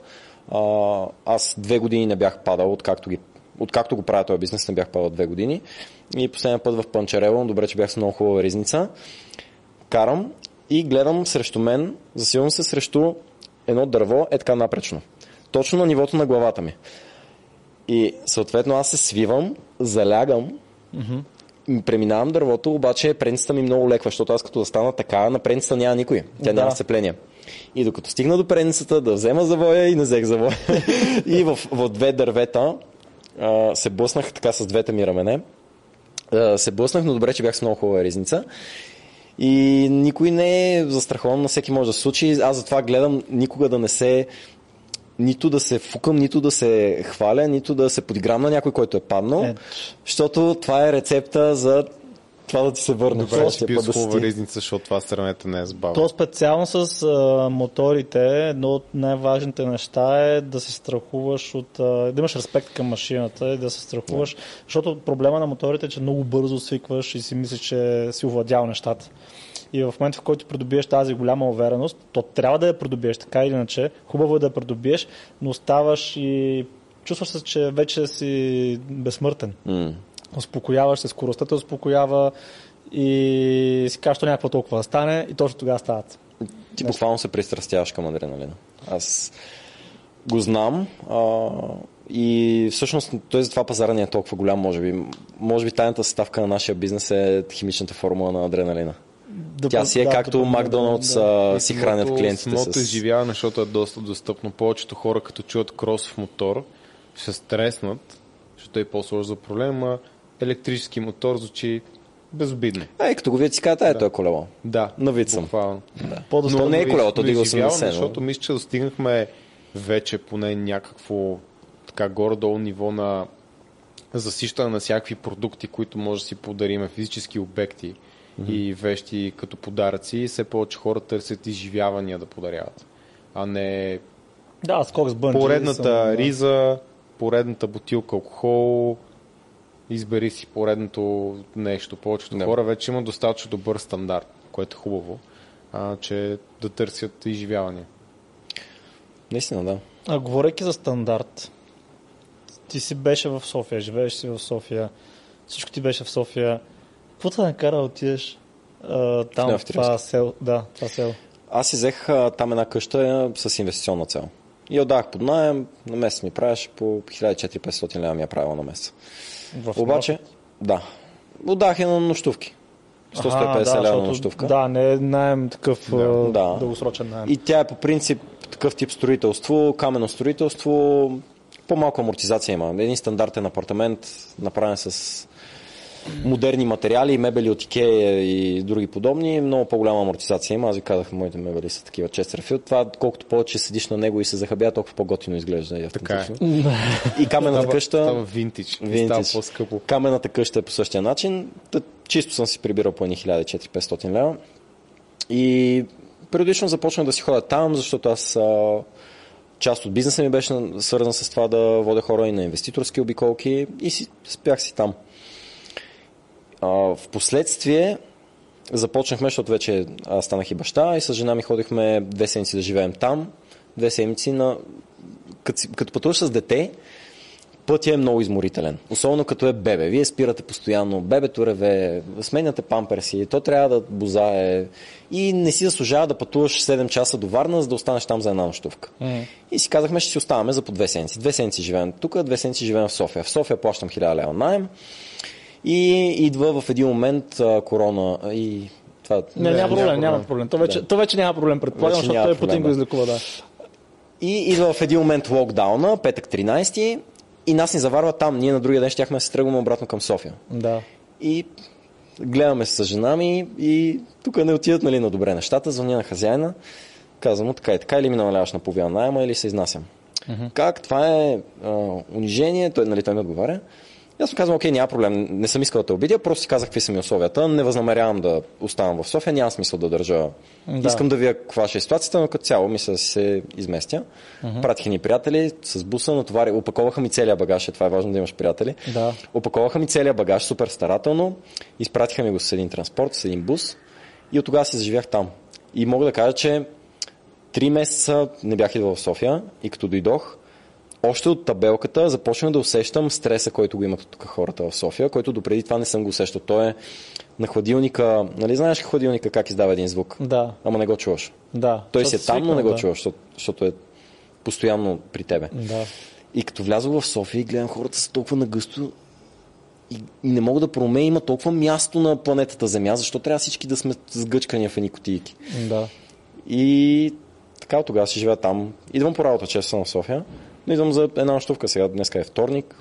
Идвам, утре се тръгвам. Ясно. Има го този момент, като хода някъде на село, наобщо казано. И нищо не се променя. Аз не- усещам нещата по-различни, но винаги се наспивам по-бързо. И не е заради чистия въздух, а е защото просто стресът ми е по-нисък. И Да. усещам по-възстановен, пулса ми пада веднага. Доста се... Но пък има хора, които пък казват обратното, че прекаленото спокойствие, примерно в, като се превърнат в по-малкия град или в селото, там пък ги дразни, ги изнервя това нещо. А, има го това, до някъде го има. Аз между другото усетих с мен, първоначално като се изместих, спаднаха ми резултатите в работата и като цяло станах по-мързелив. Първоначално като се изместих. Mm-hmm. Но може би това беше свързано и с това, че като цяло не можехме да сме толкова мобилни и да работим. То беше такъв момент, че трябваше да работим от вкъщи. Да. И според мен не само в моя сектор, доста сектори хората са се поотпуснали тогава и някои са качили килограми, вие го знаете. Да, да, то не знам доколко се дължа от това, че се премести от там или че просто самата ситуация повлия Прекалено доста много фактори с да... Да. да отсъдим кое е било Да, причината да. за това нещо. М, да. Въпросът е, че сега не си и действаш активно, така че... Сега действам супер активно. Днес съм станал в 3.30. А, по случайност, нали? Просто биологичен ми часовник така ме събуди. И днес съм, минал съм през цяла България. Сега преди да дойда с вас бързах, защото затворих една сделка точно за Сандански. Говорихме с хората, купиха един мотор, почва да обикалят пътеките и в Сандански ще имаме обект. Супер. Не знам дали го споменах в началото. Май не. Но ето вече знаят хората. Да, ето вече ще знаят. И това е това ми е начина на живот, който имам в момента. Лятото ми е доста по-активен сезон. Зимата живота ми е някакси на пауза. Мисля съм зимно време да ходя някъде по-натопло да живея. То, и аз съм засетил. Аз тъкмо ще я те питам, зимата по-скоро почиваш, разрастваш, работиш върху нови обекти или искаш да си починеш? Ми, няколко неща. Зимата имаме достатъчно време да си сервизираме моторите както трябва, защото в сезон всичко е на тъгъдък и докато правиш мотора, вече някой го е взел да го кара. Mm-hmm. И вече като поприключим, да кажем, октомври-ноември месец, имаме достатъчно време да си обърнем внимание на машините, да ги сервизираме, окачвания, да прегледаме, да отворим всичко и да го обслужим. Това е едното. Тая зима ми беше малко по скучна и измислих едно друго нещо, което да правя в зимно Какво? време. Във Варна правя една зала, която е за коли с дистанционно управление и ще правим там състезания и писти. Те са пак електрически, пак са електрически превозни средства, но са коли, да Малче, кажем, да. размер 1 към 10, 1 Те към са много 24. забавни. Много са забавни. Наел съм една зала 440 квадрата в центъра на Варна и в момента сме пренесли вече вътре има 4-5 тона камъни, пясък, пръст. Да и построите правим писти, те са такива джипове катерачи, ще има и дрифт колички горе и забавления за зима. То не е само за зимата, целогодишно ще си работи, но исках да направя нещо, което да не е сезонен бизнес. Да, защото това с колата е доста вързващо спрямо времето. Като е гадно времето, като вали с някакви дъжд и някакво направиш. Така е, но пък а, нали, явно има добра доходност и има хора, които биха били окей лятото да работят на сезон здраво и тогава наистина не се спираш, обаче зимата малко да почеш. Аз съм от тези хора, но... Да, аз не... И аз не съм от тия хора, но съм съм от хората, които а, се зануляват редовно и им трябват приходи зимата. това, това е добър инцентив. Да, Да, да, да. още двама такива в тази стая.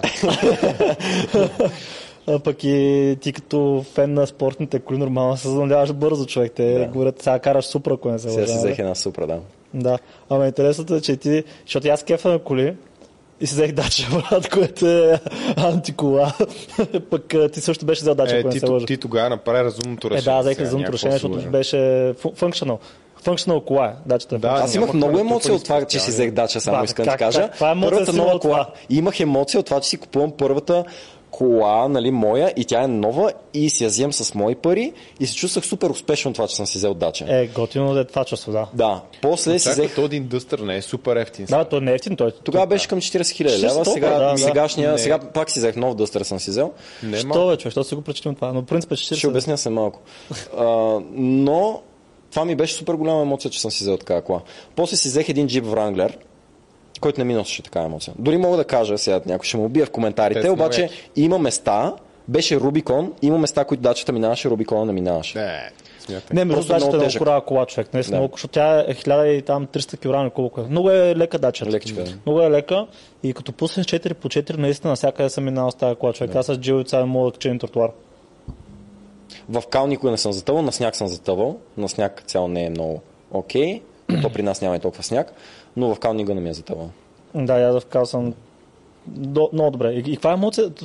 Емоцията това, че се че Емоцията от постижението не е от Аха, да, толкова... да, да. Да. Всъщност си имаше скок, защото аз тогава карах едно старо Mitsubishi на Аз карах брат Опел. Да, е горе до така таратайка. Същия клас, същия клас. И, и сме минали, знаеш скока какъв е. Да. И съм минал на Dacia Duster и си имаше тая положителна емоция. Ти беше си я брандирал. Бях се брандирал, много яка я направих. Те след мен всичките колеги си брандираха колите. След това си взех този Jeep Wrangler. Карах го той беше с предишна щета, взе го от Швейцария от застраховател. Оказа се, че е имал някакъв проблем с маслената помпа, не е качвал масло, надрами цилиндри, 10 000 лева за ремонт.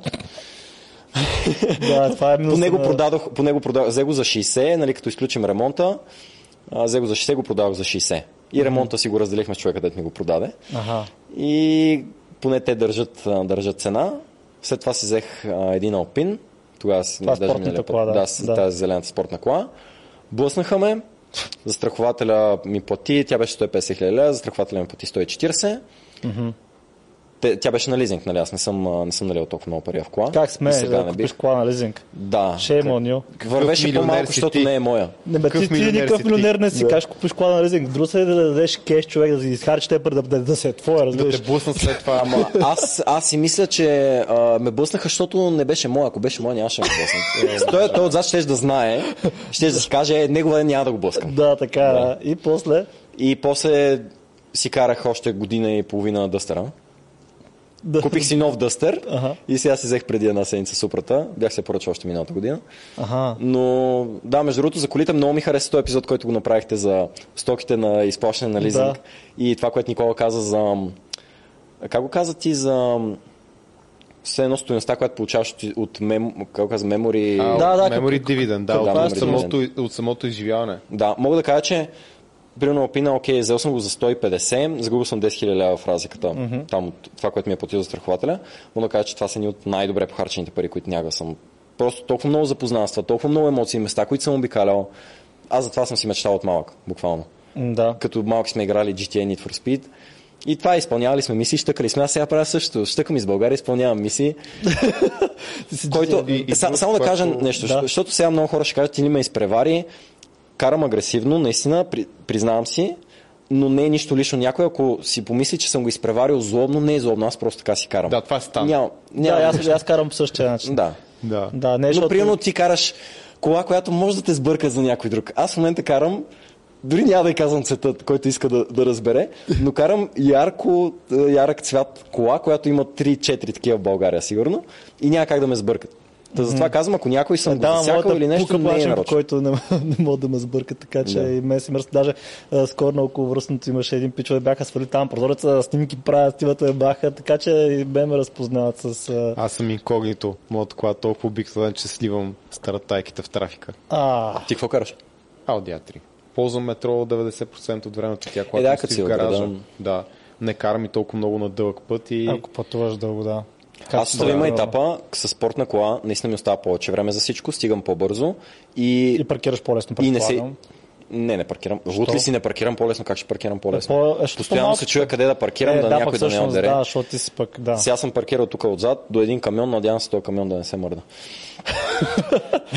Ами, да, знам, аз съм си мисля, че спортната кола по-лесно се паркира, защото е просто компактна и малка, но И той дъстера не е голям, дъстера също е сравнително малък и е да. високо проходим, може да го качиш, аз го качвам винаги на най-нестандартните места. Да, сега се замисля, че всъщност минуса на спортната че е ниска и ти почти никъде не мога да я паркираш реално, защото клиренсът е много малък. Клиренс е много малък. И, и другото на спортната кола не ме изморява толкова, защото дъстера, колкото и да е, изморява. Спортната кола, Много днеска мога уморява. да дойда до София, сега мога да се върна, както съм на 5 часа сън и... Питай се колко изморява дъстъра. Когато, Да, да, когато той, той казва ми. колата да, друс да. толкова много, неудобно ти е седалката, шуми, особено шума много изморява. Шума Да, самия вятър. Дъстъра въобще- много се чува. въобще Дъстера много се не- не е Аз съм на моем бях направил шумоизолация. Да. Да, е, е така по-може, но иначе ако не си направил шумоизолация на, шумоизолация на дъстъра, все едно караш мотор. Малко си експост, да. Не бе, то направо е... и- Или, особено пък ако някой ти сече пътя от дясна в лява лента влезе и ти так му си дигнал някаква скорост и после се опитваш пак да набереш. Е, това също много изморява. Какъв мотор беше? Едно и 6 ли беше? Бензин е бил. Не бе, дизел беше. 1,5 дизел. Значи 1,5 ли? Като мое бе. Да, 100 там 20 секунди колко се води. So, на, ниска скорост не беше много трона, между. На ниска скорост си беше, имаше си ряз, защото там и турбо има това, това. Ама след 130 човек ти натискаш педала и тя спира. да имах чуваш на, на нагоре, ще по някой път ще назад. Е, чак, чак толкова. Ти голяма антиреклама направи. Аз пък, съм, аз пък мога да ти кажа, че съм много доволен. Стигал съм рекорда ми е Неофит Рилски София, което са 400 км за 3 часа и 5 минути нощно време. Е, нощно време. С дъстера. Защото няма кой да спре. Защото като На спре, Търново- после гледаш пак 140. На Търново оранжеви светофари си ти. Е, е, да, ама защото няма кой да спре. Да, да те питам, за един приятел, ако беше на 18 и а, искаш да си по-успешен в живота, защото това са голям част от децата, които нас ни пишат, какви съвети би дал на тези момчета и момичета? Защото аз не Питаш ме, да ако аз бях на съвет. 18, какъв съвет би Да, на себе се си? върнеш или- сега По-скоро- обратно. Да, ще го направя така въпрос, защото аз съм го получил съвсем скоро, вчера, в Инстаграм. Бях пуснал въпроси и някакви хора ме питат редовно какво би казал на 18 годишното си аз. Какъв съвет бих дал на 18 годишен? Да. Сега специално моето 18 годишно, аз, аз съм доволен от изборите, които съм направил в живота ми и не знам дали бих променил нещо. И аз това отговорих.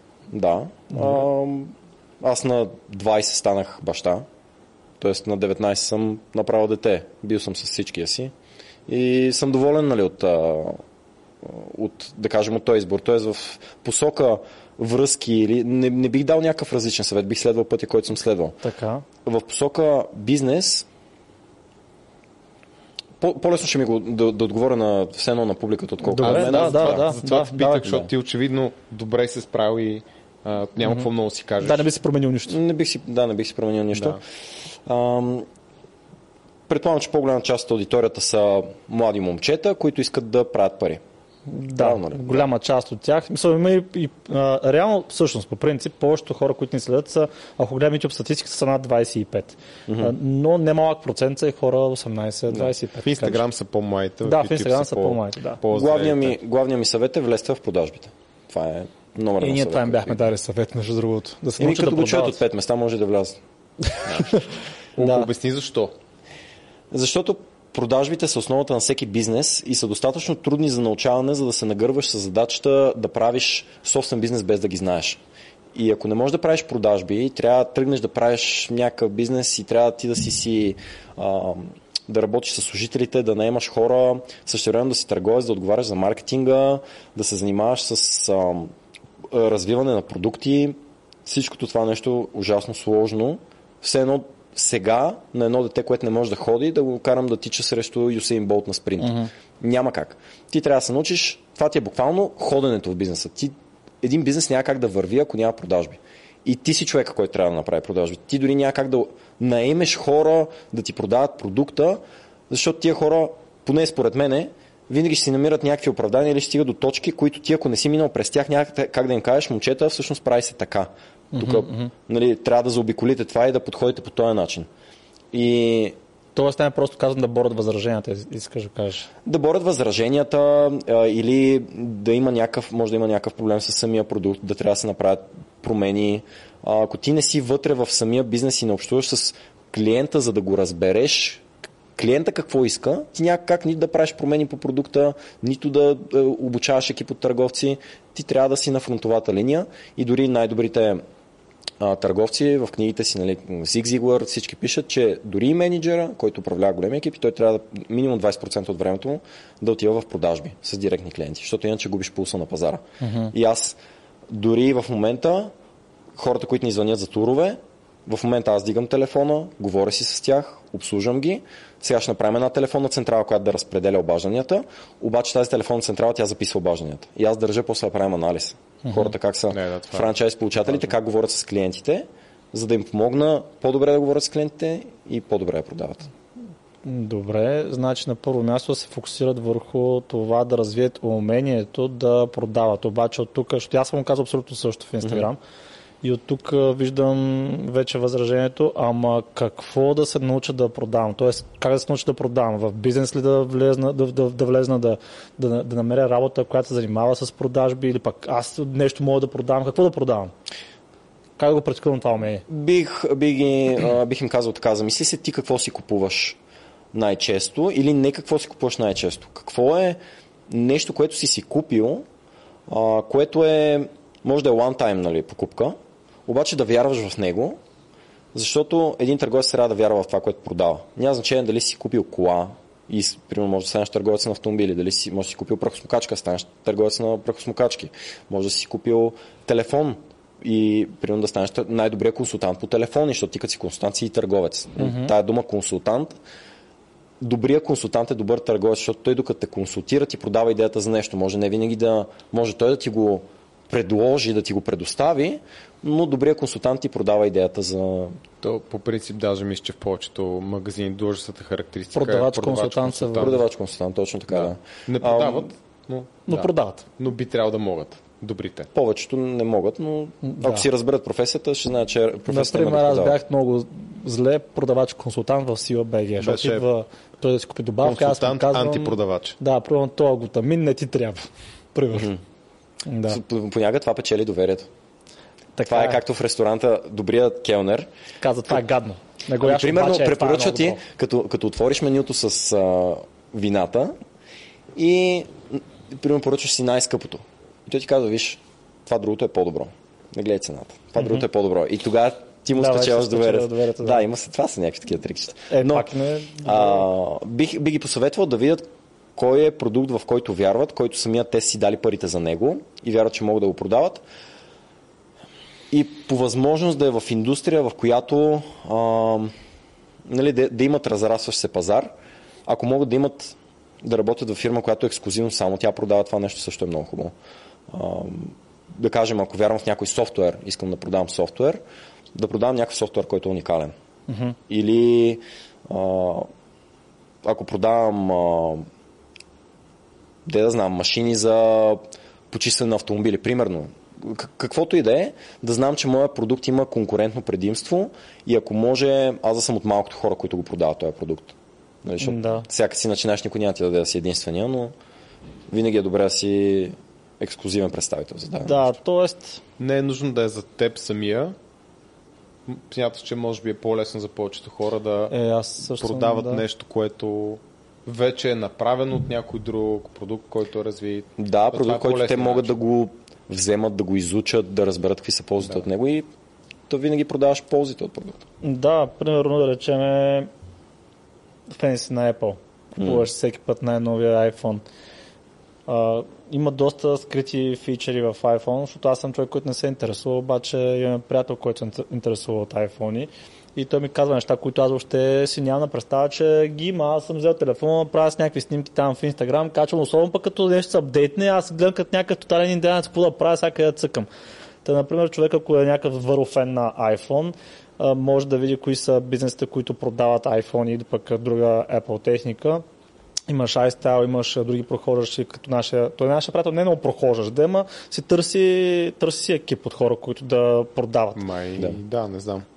Ами той иска и да се запише за това, което аз което ние предлагаме сега за продажбите. Да, тоест трябва на то на всеки човек му трябва. Дори да не търсиш, понякога ти не търсиш, защото мислиш, че не ти трябва, обаче ако дойде някой, който ти завърта главата и, и видиш, че е наистина добър Е, То това е продавач. истинският търговец. Истинският да. търговец идва при тебе, показва ти къде ти е слабото място и ти дава лепенка, с която да го заздравиш. Да. Да, така че дори някой да не търси, примерно, ама аз, ай, става не търсят хора.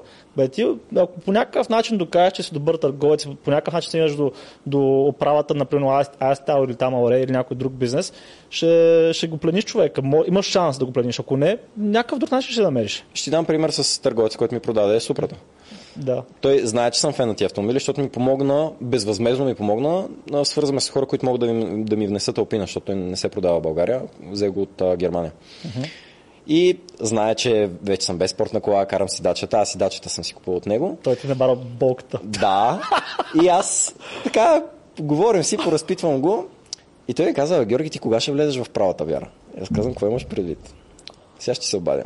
И ми влезе нали, с много добра оферта. Казваме, виж, такъв е в момента пазара на автомобилите. Много ограничени са тия бройки за България. В следващата година ще се продадат 4 такива коли в цяла България. Нали, това е което е позволяват от централата на Toyota за България. 4 супри, това е лимитирана. А, чака се 8 месеца. Цената е Хикс. И ако искаш подписваме един договор, след една година ти е изкупувам аз на Хикс. И ти Е, трябва да си... добре, значи, е ти, оферта. ти е- правиш оф- оферта, на която хората няма как да кажат не. да. И, Да. и, и затова някой като ми каже, е, взел си колата на лизинг, бе, какво значение има ти? Гледай накрая чертата, колко си платил реално за тая кола. Платил си гумите и каското. И лихвата там по лизинга, няколко процента. Да. Да. Има го този момент, както у нас един търговец в Пловдив, от който взехме апартаменти, ни даде същата оферта. Той каза, взимате на тази цена и ако не може да продадете, аз ще ви купя на тази, на която съм ви продал. да. Да, и Гаранция не Франция. губиш, не губиш нищо. Да. И... А, е, а, е, той е много хитър, защото аз сега си я карам. неща, но, но, да- но риск, рискът и даунсайда ти е много... Да, да кажем, ограничават и риска на 10% от капитала, Да. а не на... Е, Какво каза много хитър? Да, но той е много хитър, защото знае, че на мен сега колата ми харесва и не искам да я продам. да съм жив и здрав да си я карам, нали, да, да не свърши Да. като предната, ама нямам планове за сега да я продавам. Е, то, то това е идеята в крайна Да, сметка. това е сделката, Носи- нали знаеш сделката с кученцето? Не. Това по търговските книги го пише. Не. Добрият търговец от зоомагазина влиза едно семейство с а, малко дете. Искам кученце, искам кученце, искам кученце. И родителите, не, сега нямаме, няма да взимаме кученце, нямаме пари за кученце. И добрият търговец вижда и казва, ето ела, погали го. Детето идва, започва да го гали. И кученцето така харесало детето, детето харесало кученцето и добрият търговец се обърнал към майката им бащата и казва, вижте, понеже кученцето наистина тук се чувства много самотно, а, мисля, че и за кученцето ще е добре и за вашето дете, вземете го за една седмица. Порадвайте му се. По-дълъг човек. И сещаш се след една седмица дали са върнали кученцето или са дошли с кученцето да, да го платят и да си го вземат. Да, със сигурност. Това е сделката с Явно кученцето. не е била в България тази сделка, щом се връщат да си платят кученцето. Но поне е храна за куче ще Това е по дебелите книги за търговия. Да, Е, да, защото в България идва човек, остава си кучето на хотел, повече не си го търси и после търси За собственика на това е Е, защото имаме приятел, който е ветеринар и при него се случва случвало това. Той беше гостувал, мисля, че. Да, Да, така. да, остава си кученето, някакво момиче беше, остава си И кучето. още по-ужасни истории разказва. Да, и по-ужасно, но да, хората дори, дори своите кученца си остават там, пък какво остава за някакво куче, което има от една седмица. Но това е добре. Но, но пак, нали, дори накрая да кажеш, окей, платил съм лихва, платил съм каско, не знам си какво, стоеността, която тази кола ти донесва за комфорта, за честите пътувания, за удоволствието да шофираш, ти си склонен да я платиш. Не, ти май И е в крайна сметка ти като имаш достатъчно доходи, подсигурил се, имаш а, си къщата, имаш си бизнесите, ти буквално си плащаш за този комфорт и това удоволствие. И това е като всяка една друга услуга, ако се замислиш. Ама специално с тези спортни колите си плащаш за нетворкинга човек, защото... Това е Да, така, това щях да кажа Т- също. Това е така, защото Това е брутално. знам, имам един бивш клиент и приятел, който си взе много скъпа кола, която има много малко бройки в България и буквално влезе в мастермайн. Да. И с всички хора, които имат такива коли в България, са доста готини хора. Аз с миналата кола, като цяло изобщо не я показвах и седях лоуки. Из, изобщо, за да хората около мен знаеха, че карам такава кола, но гледах да не се показвам. Дадох и, дадох я да и снимат ревюта, но аз самия не се показвах на видеята. И сега съжалявам. Защо го правих тогава? Ми, за да не будя... Нали, работя с доста инвеститори. А, Ивелин тогава ми каза, не нали, сега, да не се издразни някой инвеститор, да си помисли, че му харчиш неговите пари и така нататък. Да. И, и затова съм дър, държал съм лоуки. Сега вече не съм нали, част от, от Together, не съм и толкова Вече викаш, може да се фукаш пред инвеститорите. Да, мога, мога да се... Сега, да, то, има го тази част да се изфукам, но откакто започнах да публикувам видеа и снимки на колата, супер много хора се свързаха с мене, да им благодаря, че се вдъхновяват, с някои от тях а, вече се видях, имаме някакви общи планове заедно, нали, за бизнес. Mm-hmm. И това ти отваря супер много, супер много контакти. Така е. Аз където моята не е нещо особено, всеки втори момче кара като моята кола на Джелви. А, дори при мен, защо- защото се кефят примерно на звука, кефи са нещо друго и се свързва с мен и оттам тръгва приказката и Да. съвсем на друга да отива, примерно за бизнес, някаква идея или каквото и да е. Така създават контакти. Чрез колите, чрез моторите създават зверски много контакти. И чрез други такива спортове. Е, сигурно, да. Да. Просто аз с кефа на мотори на коли. Да, да, да, просто, просто пояснявам, защото ако някой каже, а, кола, мотор, аз такова, ху, тенис, зимни спортове. Да, за тенис е скъп спорт. Аз на, на, имаме годишна а, сбирка на собствениците на електрически мотори е, на тази марка и се събираме на Свети Влас и последния път се запознах с човек, който си има негов си самолет. Просто има и такъв мотор. Да. И, вика, и той ми каза, човек, аз ако знаех, че има такива мотори, той- не знае. Да. Ако знаех, че мога да си наема от тебе, ще да си дойда с самолета, той си го пилотира сам. Пилотира самолета, ще да кацна на Бургас, да си взема един рентакар и да такива хора. А, иначе е адвокат, човек. пилотира Да. сам. Адвокат, да. Е, той го пилотира сам, нали, някакъв огромен private jet, но... Не, не, не, не е джет, а, но става дума, че човека има, да, съм, колкото и да е този самолет, половин милион струва този самолет. Е, първо, че струва, второ а, хангар Поддръжката и му, поддръжка всичко, е. Горивото. доста сериозно. Това А, е... или да имаш яхта също е доста... Нали, знаеш, Базик, че е най-щастливият ден и най... А, двата най-щастливи дни в, в живота на яхтсмена, кои са? Не в който си купува яхта и то, в който... да. Да, Аз знам, че за яхтите около 25% от стоеността на яхта ти е годишния разход. знам. да. Минимум. Минимум. Бейот. Да, А, сериозно. Мен ме е интересно да поговоря малко за твоя майндсет, защото не е често срещано да видиш милионер на 20 дена, нали? който става и който И почва да който е бачка. Да, и който бачка от 8 клас и се учи 8 клас. Интересно ме е да споделиш малко повече според теб. Кои са основните неща в а, самото, как кажа, умствената настройка на човек, че да бъде по-успешен и кои са те неща, които на тебе си помогнат да бъдеш по-успешен? Ми, ако говорим чисто за финансов успех, толеранса Да. ми към риск и към стрес е доста висок. А, има Това съм... как се тренира? Тренира ли се, учил ли се го, вродено ли ти е Нямам идея, човек. Просто го правиш и се надяваш да издържиш. Наистина нямам идея. Имал съм а, вечери, в които не съм можел да заспивам заради финансови рискове, които съм поемал. Никога не ме е било страх да взема заем, за да инвестирам. Нали, знам, че дори да се проваля в очите на другите да съм провал, дори ам, да се провалят бизнесите ми и всичко да загубя, ам, винаги съм вярвал, че ще се оправя.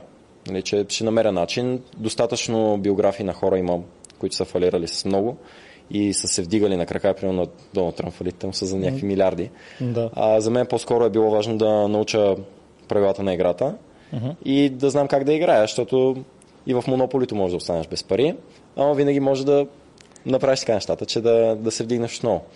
Та, според мен толеранса... Монополи, защото там е изцяло до късмет. Почти. Докато в истинския имаш живот повече е- умения, да. Да, до умения. Да, т.е. първото е стрес толеранс.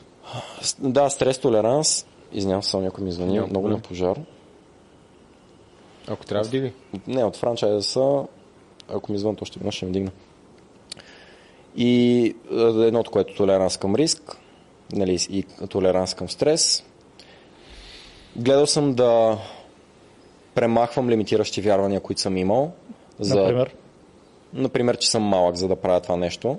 И за, за да го променя, много важно нещо, според мен, за да си промениш лимитиращите вярвания, е да си промениш средата и това как те виждат хората около теб. Но ти няма как да смениш как те виждат хората, без да промениш изобщо хората, които са около теб. Mm-hmm. Давам пример с мен. Аз исках, сега съм ученик, искам да стана финансов консултант. Махнах се от училище, за да няма хора около мен, които да ме гледат с очите, че аз съм ученик. Mm-hmm. Исках хората да ме виждат като финансов консултант, защото като отида с един нов човек да се запозная, аз му се представям, той е бял лист, той ме възприема така, както аз му се представя. Аз имам всеки ден нов шанс да се представя на някого. И когато хората, на които вече с новото впечатление, нали, те те гледат с новите очи, когато тия хора станат повече от старата ти среда, тогава промяната е много по-лесна. И тия лимитиращи вярвания, че съм малък, че не мога да стана, примерно, финансов консултант. Ам, между другото, в някаква степен и заради това сега вече не искам хората да ме виждат като финансов консултант, искам хората да ме виждат като собственик на Electric Extreme, човек, който развива този бранд в цяла България. И заради това оставам старото нещо, вече започвам новото. Били са 10 години. Нали? И лимитиращите вярвания, така съм ги променял, променял съм ги с... А, писал съм си утвърждения, на мен ми помага лично, на някои хора не ще помага. това? Affirmations. Да, знам. Да. Да, може го утвърждения, Да. сядам сутрин, пиша си целите, но ги пиша по начин, по който вече съм ги изпълнил. Примерно, а, милионер съм, на... станах милионер преди да навърша 20 години. Сега не съм направил на 20, по-късно станал, но Това ще кажа е, да. по-рано, че го забравих, а именно, че най-вероятно, това сме казали преди в подкаста, най-вероятно няма да изпълниш най-смелите си мечти, но със сигурност ще, изпъл... ще изпълниш минимума, на ко- който си задал, който си поставил. Най-низкият стандарт, който си готов да да. толерираш. Да. Знаеш ли какво ме ужасява? Кое? Мисълта, защото знам, че някой ден ще умрам. Ужасяваме да погледна назад и да съм като хората, които си казват това трябваше да го направя, това трябваше да го направя. А, ако бях направил това. Имам и познати, които са на по 50-60 години, по-възрастни от мен, с които съм си говорил. И един ми такъв познат, той все ми разказва, бе, аз на времето, ако бях направил този бизнес тук, ако бях завъртял тия пари, това ако бях направил тук, ако не бях... Той живее в миналото. Аз не искам mm. да живея като старея в, миналото. Да. Да. Човек, докато е млад, има надежда, прави нещо, но колкото по-възрастен става, забелязвам, че толкова повече хората живеят в миналото, което е ако ще живееш в миналото, поне има хубави спомени от миналото. Не съжалявай за миналото. Да, не какво е можело да бъде. Да. И само се върна на мисълта. А, да, та, да, не си успял на 20, но то идеята Бе, да се... не си успял даже, в смисъл, Дори да не си в успял. контекста на личните му цели, но доста успял. Да, да, ти си успял, но точно защото си си поставил може би една невъзможна цел за теб, защото за някой друг може да е била възможна, да ти си поставил много висока цел, очевидно невъзможна за теб, защото не си я постигнал, но точно, че си имал тази северна звезда, пък ти е помогнала все пак да бъдеш немалко успешен на 20. Да. И с други думи, проблема не е бил, било в това, че си поставил много висока цел и не си я постигнал. Даже е хубаво, че си поставил много висока цел, защото тази висока цел те е накарала да постигнеш нещо, което може би, ако се беше поставил за цел на 20 да, да, да направиш 500 хиляди, а не милион. Сигурно ще направиш 250. Да. Това ми, е- това ми е мисълта. Затова ние трябва да си поставяме доста често високи и недостижими цели и може наистина да не ги стигнем, но само факт, че е толкова висока цел, ако постигнем половината на нея, е пак много Именно, добре. Именно, да. Добре, значи стрес, толеранс. А, второто беше За лимитиращите за лимитиращи вярвания и това лимитиращи да си вярвания. промениш средата. Това Да. сме го говорили пак в подкаст и се радвам, че го зачекна пак, а именно, че когато човек се смени, примерно държавата, извън ще става друг човек. Да.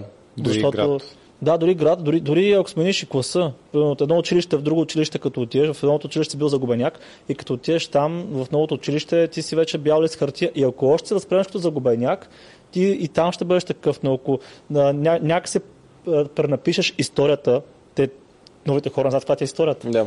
Пренаписваш историята за теб, и вече те приемат като примерно играча в училище. Или пък примерно кажеш, аз бях много гадно боли, аз искам да се променя вече. И обаче хората пак те възприемат примерно като, като були, макар че примерно си бил булеван в старото даскало. Така че ти си бял лист хартия, който от тебе зависи как ще приемат новите хора. И затова не се представя и на новите хора на база на това какво другите са си мисли за теб до този момент, а по-скоро какво ти искаш да бъдеш. Така се представя на другите хора. Да. Mm-hmm. Продажбите са ми, го, са ми дали тази възможност. Всеки ден да съм нов човек. човек. Да. Друго, екстровертност. Това е, според да. мен, е супер важно. Хората, които казват, срамежлив съм, не обичам хората, ми ти ако не обичаш хората, не обичаш, какво обичаш? Природата, да. животните. Еми, да. добре, стой си беден и в някоя колиба някъде. Mm-hmm. А, винаги съм гледал да се запознавам с нови хора. А, помогнал ми е това да не ме е страх да се показвам онлайн, някакви такива неща, честно казано, да, анализирал да, съм... защото повече в силата си обслужвахме доста, като дойде си говорихме доста.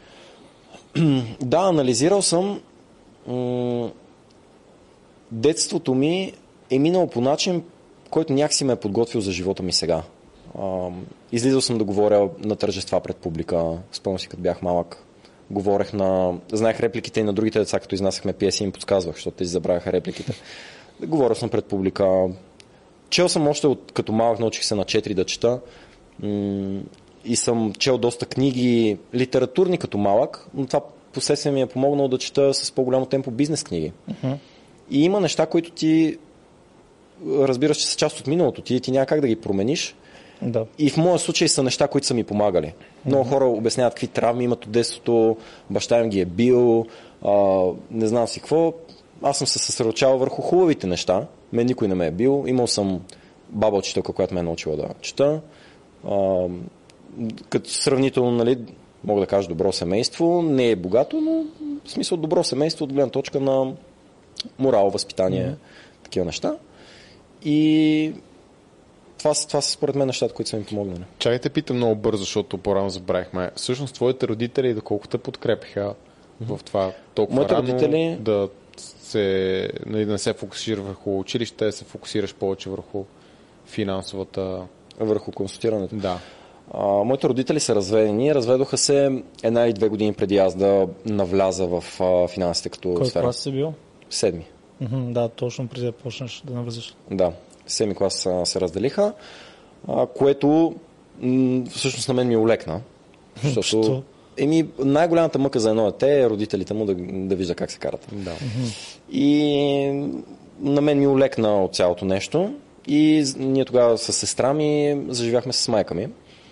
Майка ми, понеже клиентка нали, на фирмата, в която работех, имаше добро, добро мнение за фирмата и като цяло ме подкрепяше.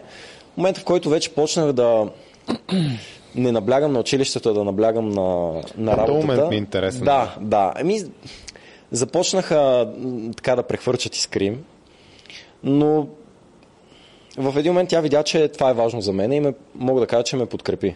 А, как ме подкрепи? В началото не искаше да минавам на самостоятелно обучение, но ми трябва нейния подпис. Mm-hmm. Десети клас не ме пусна, вече 11 клас ме пусна, подписа и минах на самостоятелно обучение, за което много и благодаря. Мама, ако ме гледаш. Mm-hmm. А, по-скоро майка ми е била образ, който ме е подкрепял, баща ми е бил образ, който от един момент нататък не е имал чак толкова много влияние върху мен, не сме поддържали чак такава връзка. Нали, обичам си го и него, просто не е имал а, толкова думата за това какво ще се случва с живота ми. То след 7 клас сте... по-рядко сте се виждали? По-рядко, да, да, по-рядко сме се виждали и по-скоро майка ми е била човека, нали, който, който ме е подкрепил. И така, това, е, това беше нейната... Да, то още, още самото начало да кажем, че си получил подкрепа, която ти е помогнала да се съсредоточиш върху това, което искаш. Да. Нали, тук не говорим толкова за някакви финансови, защото някой каже подкрепа, техните са му дали пари, не говорим за финансова подкрепа, А, Тя да, е аз, била да сама кажем... Жена, колко финансова подкрепа ти даде. Моля? Тя е била сама жена, колко пък финансова подкрепа ти даде. Достатъчно е било това, че е издържала семейството. това нали? Да, да, това ми, това мисълта, Аз да, че разбирам имал си покрив храна. Това се гледа като нещо негативно, като ето, примерно ти сега работиш супер здраво, имаш бизнес, поставил си тази цел, за да не дадеш нищо на сина ти ли? Още съм в дилема, да ти кажа. Още съм в дилема. Не, аз, аз Кидай, кидай разбирам, разбирам ти дилемата, Да. но все пак, ако виж, че той се развие добре, че целеустремен, Много зависи от детето, че да. има качествата, защо да не му дадеш капитал? Именно, да. Много Да. зависи от детето. Има, ам, има хора, които готовия капитал ги проваля, има и хора, които им помага. Аз ам, съм продавал съм, между другото, инвестиции на мои близки и роднини и примерно съм набирал капитали от тях, но капитала, който съм набирал, в сравнение с капитала общия, който съм набрал, може би тяхната инвестиция е била 2-3% от всичко, което съм, което съм набирал като... Ако ще дигнем. Не те хиляда човека ми звънаха, ама така е. Добре. Извинявам се на зрителите. И имало е, имало е хора, които ме подкрепят, имало е хора, които са ми казвали Да, как се справят това? лут ли си. Как се справя с това хората, които са утли си? Предполагам предимно са ученици. Или... А, ами с тях не ми е било толкова трудно да се справя, защото просто съм ги избягвал. Да. Баба ми е учителка и тя много държеше да завърша висше образование. Ще да А получи ти не си завършил, виж ли? Не. Ужас. Ми- you. баба ми щеше да получи- баба ми кола на щеше да лизинг. получи- Не си завършил више. Дори аз съм завършил више, човек. Да сравни се. Дори аз. Дори аз. защото има висше, аз Дори аз. Смята. да. Така че, за какво говорим? Бати милионер. Трудно, трудно и беше първо мисълта, че няма да следвам висше. И до ден днешен, между другото, като си говорим, тя ми каза, аз все още имам една тайна надежда, че ти можеш да изкараш някое висше образование. И аз си отвръщам, че е добре човек да живее с надежда. Това крепи. Това, това е крепи, да. Държа. И вече като и казах, че ще минавам на самостоятелно обучение, което О, да, означаваше... тотално. А тя е, баба ми е отскул учителка, тя 40 години е била още по времето на социализма е била учителка. И тя ми каза само така. Виж, на самостоятелно обучение минават неудачници, много добри спортисти и бременни момичета. Ти не си спортист. и, и, и Май- казах май не си бременен. Май, май не съм и бременно момиче, да. Да. А, и може би с, така, с баба ми беше по-емоционално да я обясня, да я убедя да е спокойна. Той е ясно, че аз ще правя това, което съм решил да правя, но а, винаги ти е по-добре, когато близките ти не се страхува за тебе, спокойно име. Да. Не знам доколко съм успял, тя може да каже, ама да ми е жива и здрава, да живее с надежда, че някой ден ще завърша висше образование. Виж, може никой не е изключен ти такава а, диплома от някой университет за заслуги под някаква форма. Да. Знаеш, че някаква Чувал съм, че има им дават, такива. Да. Да, някакъв Да. лектор, примерно, нещо, нещо да ги мотивираш. да, примерно. Така че не се знае, знае ли се. Да, ще стигнахме до а, три каза. Не знам дали се ще за повече. Стрес, менеджмент толеранс, риску, да рискуваш, то това е всъщност част първа точка, лимитиращи вярване да бориш, да смениш средата по този начин. А, третото, какво беше? Екстровертност. Екстровертност, да. Да. Друго сеща се, което... Еми, говорихме за неща, които са ти от детството, които м- дали не знам как може да е приложимо като съвет. Просто някакъв анализ да видиш кои са силните страни, Аха, което, да. ти, което да, ти помага. Самоанализ, да, кое е нещо, което според тебе ти е като плюс в Да, вродени, да. вродени качества, които Вродени ти качества. плюс. Защото честно казано и аз смятам, че екстровертността е нещо, което доста ми е помогнало, защото ние постоянно говорим за нетворкинг, нетворкинг, нетворкинг, нетворкинг, обаче ти ако си интроверт и не се запознаваш нови хора и в нова среда си винаги най-тихия човек, е много трудно да създадеш този нетворкинг. Аз ще кажа една добра новина за интровертите, които гледат.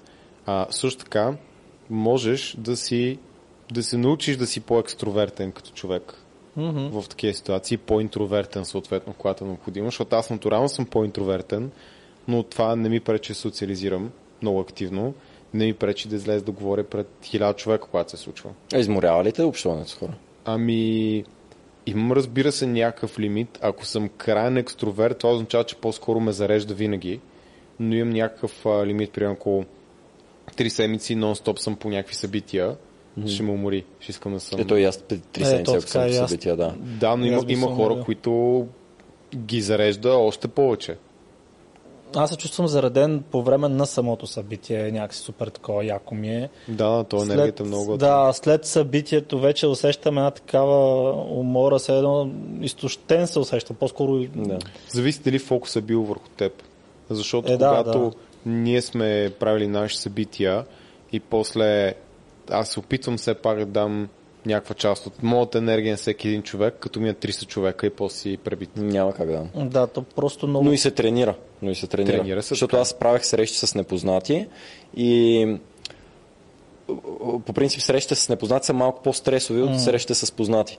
И в един момент, когато вече си изградих кръг от клиенти, работех предимно с познати, топли контакти, един клиент си купува няколко пъти нещо от тебе, виждаш се с него, видях, че наново като почнах да работя с непознати, е така за да пробвам, видях, че пак ме изморява. Е, Значи аз съм изградил някакъв толеранс, свикнал съм, после съм малко съм отпуснал юздите и после пак ти е тегаво, като почнеш да общуваш. Според Да. мен има, има го и тренинга. Сигурност. Аз между другото не бях правил а, разговори над половин година. Какви даже разговори? повече. Продажбени. Ага, селс. Да, и си отворих календара, а, защото имахме по-навреме доста голям интерес. Между другото беше много готино. За мен. Да. Да се върнеш обратно, да. Да, добре се усетих. А, ти си имал предвид не за предан. Аз виж колко, колко съм самовлюбен. Говорих, Помислих си, че ти е било готино тук подкаста. Помислих, че... Не, не, по- подкаста е ясно, но, но ми беше приятно ми беше свържа с хора, да усетя пазара, да усетя какви проблеми имат хората, защото това, което правим с екипа е важно, защото аз трябва да съм по-добър в другите неща, защото аз съм доста по-фокусиран вече върху бизнес девелопмент и lead generation. А как завързваш нови, така се каже, контакти, които да ти бъдат полезни в бъдеще? Ами, напоследък използвам доста социалните мрежи и гледам какво е, каква е стоеността, която мога да дам през социалните мрежи, какво харесват хората, което аз мога да им предложа, покажа. И оттам ми идват, честно казвам, доста контакти. Самия ми бизнес е свързан с а, това, че идват супер готини хора. А, много от тях са и вие, примерно, работите с хора от IT сектора. А, и за те всякакви хора идват, но при мен вече някакси естествено се случват нещата, защото ми е станал начин на живот. Бизнеса, ходенето по различни събития, е сега с колата, като си взех, и ме поканиха, поканиха ме на Job Festa, а, поканиха ме на Премиум Рали. Да. още някакви такива места. И в един момент Е, ти това без е. да го... Да, да. ден излезах с един приятел, той ви каза да, да ме повозиш в новата кола. Излязохме с още няколко момчета и те бяха с някакви яки коли. И ти просто си се запознаваш с хората по естествен начин. Да, това с яките коли, особено там, примерно около ринг, мога като се завъртиш и ако излезеш някаква яка кола, човек, и 100% си се прибрал двама приятели нови. Те постоянно и, и постоянно някакви се закачат да се състезават Да, с да, мен. да, да. И Това после е- с тофара вече бързо разменят там някакви номера, това нова. И то хора, които са купили такива коли, те са, са не са някакви лолоба в повече случаи. Да, аз не, не съдя за човека по колата му. То това е ясно, но А, просто добра, пред- добра предпоставка е да Добра отсееш. предпоставка, да. Да, защото то не, не означава, че добър човек толкова съдят цикл. и си мисля, че всеки, който има скъпа и луксозна кола е супер зле и винаги е с измама. Да. И сега нека не се лъжим, причина за този стереотип, но моят опит последните години е, че познавам вече много хора, които имат скъпи луксозни коли, нито един от тях не е Да, аз в съм- сивия сектор, защото просто вече израсна обществото до такава степен, че има все повече млади независими хора, предприемачи от IT сектора, които просто имат възможност. Да. Е, той банковия сектор вече е друг. Лизингите се дават по различен начин. А, много, много фактори са. И нещо още ще ти казвам и забравих. Нищо не, ще, ще се сетя. Нещо за запознава със сигурно Най-вероятно за нетворкинга. За стереотипите, не знам. А, за, за, да, беше, беше свързано с а, стереотипите. Mm-hmm. Имам един а, любим рапър фар, той в една си песен казва да си млад и богат в България е грях. Има нещо такова, а, като ме видят с колата и аз знам какво си мислят. Защото знам аз какво си, Та, знам аз какво келеш. си мисля, като видя жена в скъпа кола. Да, И знам какво си мислят и те. Няма да казвам какво си мисля. да, ти няма да кажеш какво си мисля за теб, но да, така, за, за, за жата няма да кажеш какво си е, мислиш, но предполагам за теб, ето го келеш, поредния келеш. С на баща си колата. На баща си на баща си оборота. Точно, А да. пука ли ти? Като знаеш, че сам си изработиш всичко. Не, вече, вече, то не, че някога толкова ми е пукало, но в началото си казвах, дай на тия хора да им покажа каква е истината, да видят, да, ама те Просто Не, един човек, как, като човек. си е Не. сложил едни очила, той не може да види Няма- друго. много Просто трудно. Не, много питаме мен, човек, трудно. направо аз. Борбата трябва да е по-скоро за хората, които, и особено младите в твоя случай, които все пак допускат, че може би си го направил с а, много труд и с уменията, които Да. си развил, защото другите рационализират, за да предпазят собственото си его. И там трябва да се Определено. премахне егото и да каже, добре, може би този човек е направил по-добри избори, сигурно има някаква доза късмет, ама както казваме, късмета, когато възможността срещне подготовката. Точно така, да. Да, ето пък и, защото кажа, че си бачкал в Together, то за Together колко неща, не че съм се задълбал О, колко да, помия да, са изсипали по да нас. чета, но да, не знам. А откъде Без нито едно това? доказателство. От, ми сега, ако кажа да не ви да стане проблем в Да, предаването, бе, не, няма да е. Икономедия, Иво Прокопиев, такива, то си има в България определени кръгове, медийни кръгове, които mm-hmm. са свързани с други пък индустрии, включително и финансовата. Mm-hmm. И като покажеш някаква альтернатива за инвестиране или нещо и все едно му настъпваш кръка и той си казва, чакай малко, няма да стане така. Да. И почва да сипят. Общо взето те, всичките обвинения, които са били срещу нас, са били твърдения ам, и такива похвати с цел да изплашат хората. Аз не си спомням да са показали нито един човек недоволен, такъв, говоря за инвеститор реално, а не Да. някой, който е ми предлагаха ми, не бе, покажи ми един, който реално е примерно инвестирал и е загубил. Защото аз лично Последно за исторически Да. парк Моля? говореха, че е скам, пирамида няма да проработи. Аз не знам Ми- сега как работи, дали си плаща доходността, която е обещана. те говорят за, нали, че все едно парите са взети и едва ли не хората са заминали на Бахамите и парите са похарчени за нещо друго. А който се занимава с строителство, знае колко е скъпо строителството, този вид строителство. Тук говорим каменни крепости, неща, които пак в България а, все още има кой да ги върши. Но това и на Запад, ако го правиш, излиза милиарди. И за малкото пари, с които е направено цялото нещо, това е някакво чудо, едва ли не. А, нали, тя доходността, за която ти питаш, тя е била прогнозируема. Много неща са се отразили, както коронавирус отрази на туризма, забави се строителството. Той още не е, а, не е довършен, те така или иначе дивиденти преди 2023 не са обещавани. Да. Нали, Те, тогава беше още 2017, казахме 5 години, тя счетоводната година е като завърши вече на следващата, нали, на следващата година. Да. Ам, така че... Така че то още няма как да знаят дали има измамени или не, защото то още няма... Еми да, да, то в един момент има го момента на самосбъдващото се пророчество. Сега аз да ходя да обикалям примерно с един плакат и да обяснявам а, стане престъпник, стане престъпник, стане... в един момент тебе няма да те наемат на работа, няма да, примерно, да можеш да си изкараш парите. а, Ти в един то- момент ще почнеш да... Да- всички така си мислят, а що пък тук да не? Ами, да, когато то- всички се то- отнасят към тебе по някакъв начин, ти в един момент, но както и да е, ние нали, не, сме, а, не сме стигнали от там до това самосбъдващо се пророчество, но сигурно се повлиял на много Е, неща. със сигурност, да, повлиял. той при нас го има това повлияване, като постоянно плюят. Аз даже затова и реших да, като някой няма някакви доводи, директно хайт. а, Ако е анонимен човек и- с профил в, нов, в Фейсбук, примерно, Да. са анонимни. В Фейсбук не са да. анонимни, но Фейсбук, примерно... Фейсбук, ама то това Ама не той е такъв, Не е критика, профил то е просто... Фейсбук. Да, той е там, да. То е просто псовни и глупости. Да, или примерно коментар, да речеме, вие не познавате парите, да си какво пък той е човека, първо прочел само анкетата, която е първоначалната, ни даже не знае какво представлява услугата и съм такъв добре. Примерно да речеме, в анкетата има въпрос за 3000 лева, били еди какво си. Съм такъв добре, ако тези 3000 лева всъщност са за целият ти живот.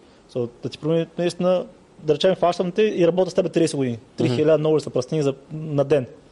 Защото ти не знаеш дали работи с теб 30 години, или, Така пък, е, да. или пък 3 месеца, или пък 3 години. Колко? Се отцвява А, и цифра реално 3000. хората мислят, че това, което ние правим е само програмен режим, което няма нищо общо с И то не струва реалността. 3000, може много повече. Ако искаш да разбере. искате само про- програмен режим, е много ефтино. Uh, done for you, т.е. ние да правим нещата за вас, това е много скъпо. И няма Това как да е. Да, Ефтино. така че и ние сме се замислили в някой момент направо защо го правиш, човек. Ти се стараш да направиш някакъв качествен продукт и отдолу иззад някакви, Сипят ред, помия. като- някакви ред некои, които сипят помия. Без дори да са... То аз бих приел помията, бих приел критиката, но от човек, който влезнал в разговора, влезнал в програмата, излезнал и е казал това е тъпо. Тогава да. Ама то не се е появило още такъв. Има хора, които са Да. влезнали в програмата, примерно не са направили кой знае какво, пак има някакви резултати, или пък нямат никакви да речем.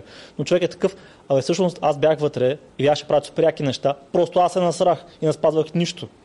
Да, и тогава човека знае, че сам си е виновен. И затова То не по принцип и в, и в инвестирането м- не трябва да разчиташ, че някой ще ти е гарант. Ти си носиш 100% отговорност за инвестициите, които правиш. Много ясно. А, и това, че примерно някой бизнес е успял или не е успял, ам, това няма нищо общо с по- по-скоро има общо с намерението на предприемача, който го прави този бизнес, наистина да прави бизнес, а не да ти вземе парите. И mm-hmm. тук е твоята роля ти да прецениш, той има ли реалните намерения да прави бизнес с тия пари или има намерение да ти вземе парите. Сега дали бизнесът ще е успешен или не, ти си на 100% отговорен и в двата случая. Ти си отговорен на първо място в преценката да прецениш човека, в коя от двете посоки е, Да. и после си си отговорен да прецениш бизнеса. И след като си инвестирал в този бизнес, дори нещо да се обърка, ти си инвестирал в този бизнес. Нали? Да, той е ако, защото ако успее бизнеса, аз съм сигурен, че никой няма да върне дивиденда и да каже, знаеш ли, а, не носих 100% от риска, затова не заслужавам 100% от печалата. Всеки иска да вземе 100% от печалата, ама не иска За да носи 100% инвестицията от така, отговорността. за услуга все пак ние Е, да, услуга, някакъв ангажимент да изпълним. Тук говоря за инвестиции в- Да, Да, защото бизнеса, говорим за Together, че ги плюха, нали? Да, да, ма, защото, каза, че е подобно и нали, в, в случая с бизнеса и затова. Когато някой, пред... имам предвид да инвестираш в бизнеса на някой предприемач. Разбрах, да. Да, Окей. защото Така, да. аз на базата на това, което съм гледал, пък аз не съм гледал много на Евелин нещата, и то бях такива по-controversial теми. Примерно за някакво сметище имаше до исторически парк, ако не се лъжа. Някъде там имаше някакво сметище, имаше Да. скандал. Примерно това съм гледал и някакви други негови изказвания. На базата на малкото неща, с които съм се сблъсквал негови, ми изглежда, че е човек, който Ала иска това да прокопса, иска хората наистина да посещават исторически парк, да ги, да ги запознава с историята на България, да им вкара някакво такова по-българско самосъзнание Да. и гордост, че са по тези ширини и така нататък. Изглежда ми честен. Той живота си е отдал на това. А, нали, ти си такъв човек. А... Той каквото трябваше да направи, за да е, да е Да, успешно. той изглежда ми честен. Примерно, ако аз инвестирам в бизнеса му, а, исторически парк, и примерно да речем той фейлне, аз не бих се чувствал, а, как кажа, ощетен ограбен, защото виждам, че се е постарал и, и, и добре го е направил. So, гледам Да. снимки, клипове, как, как се движи като проект. Ми изглежда много яко. Да, и той, той продължава се развива, строят се, в момента се строи ам, царевец, правим, нали, как изглежда от царевец, защото и сегашният царевец е възстановка, но той път тук ще има дворец, ще има църква, а, после има, предстои първо българско царство, римска част, доста неща. Сега, кога ще станат, дали ще станат, един Господ знае. Да, и Велин кара мотор, и той, нали, си- всичко се случва. Но Да. според мен няма място за, за сърдене в който и да е от сценариите. Ма и имаме фейлове в нашия бизнес. Сега да. кажа, аз не иска да го развия. Сега, ако някой беше влезнал, примерно, в, да речеме, бизнеса с баровете. Да. Отиновите барове. Или с каквото и да производство. Книгата. Да. А книгата си беше окей. Книгата беше Всичко супер. беше окей. Да. Виж, то дори като растеш бързо, ам, да кажем, когато не сме прецени добре колко екип ще ни трябва, не сме били достатъчно добри в това да обучим екипа, е възможно, и, и тук вината между другото е наша, не на, на екипа в никакъв случай, е възможно някъде да не сме свършили работа на 100% както трябва. И аз допускам, че може да има хора, които са по-зрящи услуги и не сме им доставили най-добрата услуга. Да, ама това Но- е друг тип сделка. Да. Така е, но и аз мога да кажа, че каквото съм могъл съм направил а, и просто сме по-добри от преди. Това е. Да. Сега със сигурност сме много по-добри от преди. 100%. Много добър екип, фейлват постоянно. доста по-добре стиковани, въобще всичко много по-добре. Мгм. То по принцип естествения, как да кажа, естествения път на бизнеса може би е да фелне. Защото в природата има повече хаос, отколкото ред. Да. Да видиш нещо, което е добре структурирана, работеща машина, това е много малък процент от вселената, в която живее. А и винаги има пикове и падежи и даже и зависи колко дълго време ще продължи този падеж, може да, Да. да. доведе до Да, и, пълния крах. и, и всеки, всеки бизнес има някакъв цикъл, някакъв живот. Някакъв Да. жизнен цикъл. Както Да. казахме по-рано, дори за нашия. То за всеки. Ще видим още колко време. Да. дадем. А вие то- ще обявите ли нещо повече за този бар, защото аз само да чувам нещо? Не. Докато не отвори, защото трябваше да е отворил вече. В ремонтни дейности сте, нали? Не, Не, в а, дейности по, как кажа, одобрение на държавно ниво. Админи... Аха, хей, администрав... и такива неща. Административен булшит. Е, така Да. ще го кажа. Не, хей, всичко останало мина. Да, то мина там, да. По-скоро предишния наемател и собственик е трябвало да свършат на работа, която не са свършили. И сега ние чакаме. Но повод. ще стане. Ще стане, Добре. да. Надяваме се съвсем скоро да стане. Може би докато пуснем този епизод, сигурно ще е станало. Аз отдавна съм пушил наргиле, така че ще се радвам като е готово. Ако сега се оборем, може още сега да пуши, ако искаш. После съм, после съм на още едно предаване в Together, ме поканиха като гост този път. Аха, Е, супер, къде ще снимате? Ами на, то, на руски паметник. Аха, мен, е, като каза Together едно предаване, има едно, бях гледал на Ивелин, много яко, много се скефи за аналогията на мухлювците в днешно За време. решенията за жените. Да, да, да, и филма 300. Да. Много яко. Много, е- много, много ме скефи начина по който говори и отдолу бяха го насрали. So, аз, аз, защото имам, имам навика да не гледам коментари. В смисъл, аз съм си казал, първо гледам, после гледам коментарите. Mm-hmm. Това е. А, никога, защото много хора знам, че отварят някакъв, някакъв клип и после отваря го и той директно прави така, штрак и скролва надолу да види коментарите. Съм такъв, ти, ти не четеш, ти не можеш да твое мнение, ако четеш коментарите първо и после гледаш съдържанието. те като четат коментарите, не чуват нещата правилно. Да, Наистина да. не помнят какво, какво се е случило, не внимават, фокуса не е там, не Човек, разбират. такива глупости съм чел. Е, сега последната тъпотия беше, че съм бил аз казал, че телевизора е инвестиция. Съм такъв, е, баси майките, къде съм го чуха казал Да, къде го чуха, къде го чуха. И после а, отворих въпросното клипче, което човека ми каза, че съм му казал това нещо. И аз там правя. А, вместо да инвестира в телевизор. Аз казвам, вместо да инвестира в Но телевизор. той не гледа, чете коментарите да, през да, това да, време, И, и край. Аз съм казал, че телевизора е инвестиция. Разбираш? Ти ли? пак го каза. То дори от Да, интонацията, аз пак, аз пак го казах. Сега да. то го дори каза. от интонацията се разбира. Да. А от общия контекст на видеото, ако гледаш дори едноминутното, се разбира, че Да, и аз реално там казвам, Да. че хората са склонни. Примерно казваш му, «Е, дай тук едни 4000 лева, аз имам идея за бизнес, обаче ми трябва инвеститор да инвестираш в моя бизнес и ако стане, стане. И ще имаш, ако стане, ще имаш възвръ- възвръщаемост.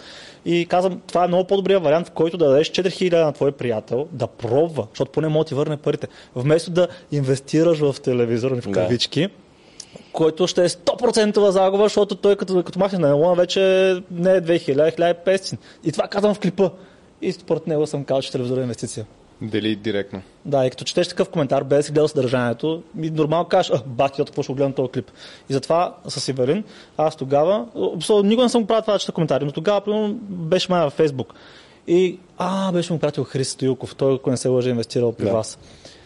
И гледам клипа, изгледал го целия и си викам, бах, ти якото, от смисъл на логите бяха много Ти ми го готи, тогава и, и го гледах, защото а, това също е възражението, което най-много сме борили с Тан. Mm-hmm. Ама най-най-много и беше доста добро видео. Да, много добро видео беше. И после отварям коментарите и си викам, ай бас, аз същия клип ли съм гледал, какъвто и те хора са гледали. Все едно нищо това, което е казал, не, не са разбрали. А, те го му коментираха му изказа, защото той във Варна живее.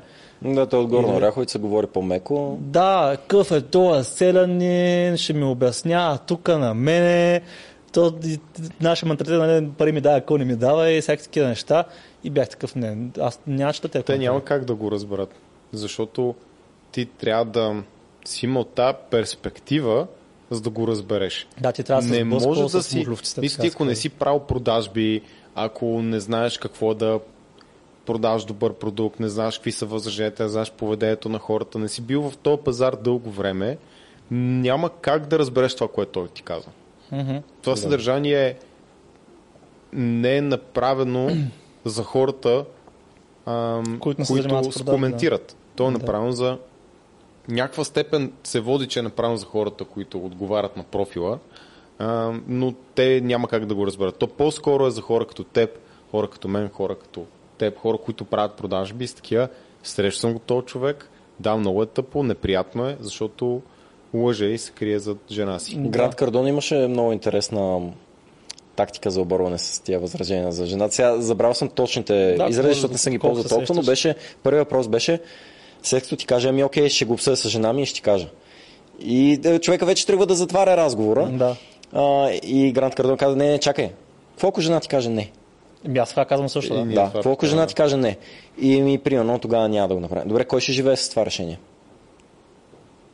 И той. Разбира се. И, и, и завърта се един такъв цикъл. Според мен е, всеки, който има поне малко мъжко достоинство, ще ще, държи на, ще каже, ще удари на маста и ще каже ми, добре, аз ще го взема това решение, какво става?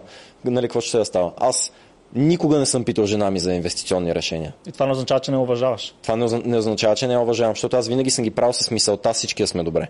Нали? Плюс това, само да ви кажа нещо, мъже и, и жени, а, хората, които са търговци, продавачи, те много уважават, когато им кажете директно не, да. аз това не мога да си го позволя или не искам в момента. Има такива, които ще ви мъчат супер много време, затворете им, но когато някой ми оказва това на мен, аз съм бил такъв супер, как мога да ти помогна по друг начин, давали сме безплатно някои ня, наши курсове, някои хора, които сме продали тогава, mm-hmm. т.е. може и сме дори да кажем, купи си курс за 200 лева, но когато човека има нужда, е бил точен и откровен с нас, ние даже му даваме. Да. да. да. Не, винаги трябва да стигнеш до истинската причина, защо човека не може да или не иска да направи тази покупка, а пък това с искам да го обсъдя с жена ми е просто най-лесният начин да избягаш от отговорност. То нищо друго не е. Не знам хората без жени какво правят. Ами, измислят, как се оправдават? Измислят си. да, казват, да, мога да говоря с жена. Обикновено казват, искам да го помисля. Да, искам да го помисля. Да, да, да типичните кажа... глупости от да. утрото е по-мъдро от вечерта. Това е най-тъпото нещо, което съм чувал между другото, защото а, той утрото, той идеята на този израз е, че едва ли не тогава ще вземеш не емоционално решение, а ще е по-мъдро. А, истината е, че всяко едно емоционално решение, така, всяко едно решение всъщност е емоционално и после рационализираш, що се го взе това решение. Да, е в зависимост от настроението ти си е в различна емоция. Да, и, и утре всъщност, утрото ти няма да бъде по-мъдро, защото примерно си влязал в, в продажбен разговор с мен. Ние един час сме говорили за твоите цели, за твоето моментно състояние, твоите пречки, какво си опитвал до момента, колко си стръгал, колко ти е било гадно, колко ще е гадно, ако продължа да се на това ниво. И това един час е целенасочен разговор точно за по темата. И ми казваш, че сега ще ти е по-немъдро решението, отколкото утре, като си заспал, се наял и вече тотално и те мързи, се, и те мързи и си неглижирал тотално. И се Абе, трябва да ставам всеки ден рано да тренирам ли, бе? да, и казах, че тогава ще си по-мъдър, отколкото тогава, отколкото когато сме говорили с тебе специално по темата. Никакъв шанс, не, мога, не може да ме убедиш. Това е добър навик. Аз като търговец съм го видял и гледам да го прилагам и в живота ми. Правя сделката на момента. Ако ми харесва, правя го на момента. Много ясно. Вчера, пак с това момче, където ти казах, че ми продава Toyota, трябваха ми за залата, където я правим с количките. А, правим една зона, за която ми трябва огромна тракторна гума. Uh-huh. И къде му казах, че ми трябва тракторна гума, той вика, ела сега и ми показа четири големи тракторни гуми. Вика, така и така, нови са 7000 лева, едната не са ползвани, просто са застоели. Нали, що знаеш, гумите да. каучука едно друго. Застоели са, искаш ли ги? И аз казвам, добре, предложи цена. И той почва да мисли, казва, четирите ли ще ги вземеш? Аз казвам, не бе, трябва ми една. Оф, ми тия двете не мога да ги ще са комплект. Да. От другите две мога да ти дам една. Гледа, гледа към а, Чичо си вика, за 1500 да му я дам ли? И он вика, не, не, не, струва, струва много повече. Така, за 1000 лева ти я дам, 60 дни отложено плащане. и, и, нали, правим сделка, на която няма как да откажа. Гумата на 7000 лева, че му не иска да я да за 1500. Да, той, той ми я да за 1000 с отложено плащане, докато ми почне бизнеса да работи. звучи се едно се наговорили. Да, да, да, е, е, е, сигурно и двамата са, се занимават с продажа, предполагам. Не вече, че му е гумаджия. Ага, е, ясно. Да. А, ами да, бе, то, ето пак поредното доказателство, че успешните хора взимат решенията на, на момента в повече случаи. И това означава, че имаш 100% успеваемост. Аз съм взимал толкова тъпи решения. Да. Ей, не винаги зависи били... какво е решението, ако е много сложно, но за, примерно, има много сметки, има много движещи се части, много сделки, които са големи, примерно за развитие на софтуерен продукт някак. Стане са, о, да, правим го 10 000 часа, окей, си добре са ми, смисъл не става. А, не знам, не знам, аз нямам опит с Въпрос, софтуерни... По- повечето случаи, когато за ние говорим неща. за тези неща, не е сложно решение. Или искаш да го направиш, или не искаш да го направиш. В този случай също. Тебе ти трябва гума. Мисъл, това тракторна гума ли е? Тракторна гума е. По-просто е, да. По-просто. Трябва ми. Добре. Единственото, което има значение е ти каква оферта ще ми дадеш. И като ми дадеш такава оферта, ще седни отложено плащане, 1000 лева вместо 1500, да. Или не? Да, по- по- по-просто определено. С, а, с тия решения, които ги взимаш на момента, според мен печелиш много време и се научаваш. Защото дори да вземеш грешно решение, ти се научаваш, следващия път ще вземеш по-правилно решение. Да, друго, което ме пита, нали, за, за кое ми е помогнал, ми бързото взимане на решения ми е помогнал. Да, и то взимането на решения не винаги е позитивно, защото ти каза, нали, а, че понякога е по-сложно. Ами то, примерно, да вземеш решението да не го направиш, пак е решение. За Така е, да. такъв. Да, да отложиш пак Ами е да, решение. сложно Така е, ми така е, е. не го правя, взимам решение. Не, Тоест, преди, че има просто- много хора, които трябва да го одобрят, има много сметки. Нали? Да, там вече веднага. е друго и, и, Да. и пак е реално взимаш решение. Примерно да речеме, а, примерно, много по-стойностно за мен би било, ако от срещната страна ми каже, решението ми е не, няма да се присъединя в програмата ти, примерно защото нямам парите. Или пък не искам да ги отделям сега точно за това. А не, ще попитам жена ми, защото ти така не си взел решение. Ти пак си го взел решение за себе си, но не го споделяш с човека, на който продаваш. Ти а, се който- излагаш. С, с този отговор, ако си мъж и го кажеш това, за мен ти се излагаш, освен ако не купуваш нещо за жена ти. Ако купуваш нещо за жена ти, да, говори с нея. Ама ако купуваш нещо за тебе, Да. И то не е инвестиция 30 хиляди човек. Да. Нали, Но си прав, че се тренира, между другото. Аз Кое? ходих да... Това с бързите решения, като да. ходих да... с да си мотора се избирам това също, да, с екстремни спортове. Да си взимам а, потове, трябваше да си избера за костюм сватбата. Има много потове. Ти освен това, като видиш плат, самия плат и как ще стигне костюм после на тебе, Нямаш никаква трудна работа. И човекът, който си, си взех а, костюма, а, защото ме гледа, че, че се чуде такъв, ако искаш а, върни следващия път и го помисли. Аз му казах, не, 5 минути си давам максимум, аз тук няма да излезе без да взема решение до 5 минути и накрая казах това и това. И едното не бях сигурен въобще. Едното ми хареса, другото бях такъв, от тея това изглежда най-добре, речал. И това беше. Да, тренира се. Тренира се. И беше супер, между другото. Даже Да, този, който а, не бях сигурен в него, беше по-добър от този, който си бях харесал. Да. Иначе това да излагаш се, всъщност ти излагаш и жена си, според мен. И, и то, ако жените, ако жените знаеха колко пъти мъжете им използват тях за оправдание, щяха да си ги оставят на момента. не, се, не, не, не се е бавно човек. То всяко нещо, което трябва мъжа да вземе като решение, а, ще питам жена ми, ще питам жена ми, ще питам жена ми. Тя ако знае колко пъти е използвал той да се измъкне, да си измие ръце, тя, тя ще го А остави. знаеш ли що? Защото, примерно, а, жена ми, моята жена, ми казва, не ме питай. а ми казва, просто действай, не ме питай. Ами, то, то според мен е повечето жени, особено пък те са съкъла си, са Да. такива, а, те си имат доверие на мъжете си, че няма да вземат някакво лошо решение. Особено пък ако е решение за, за, за самите мъже.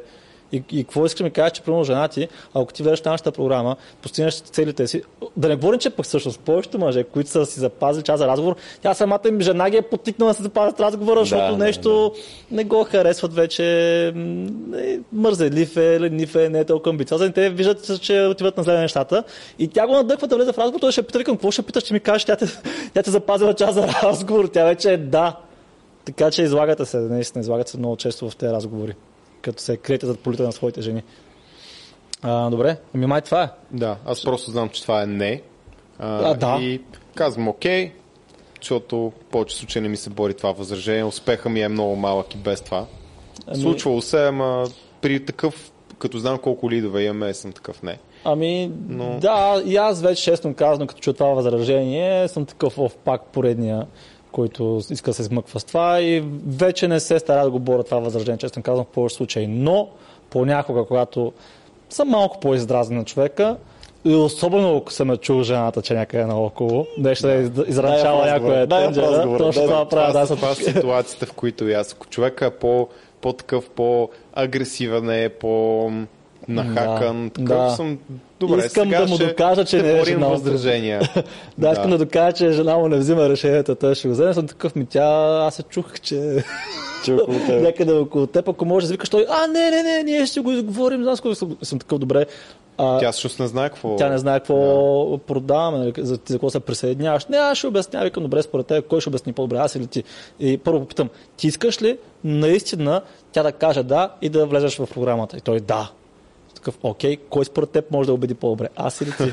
Бам! да. И ако каже, е, е, ми да, ти, ама е, съм такъв, окей, значи ти уж искаш да влезеш в програмата. уж искаш тя да каже да, но се застрелваш кръка, като, като се прощи да, да убедиш нея. Сигурен ли си?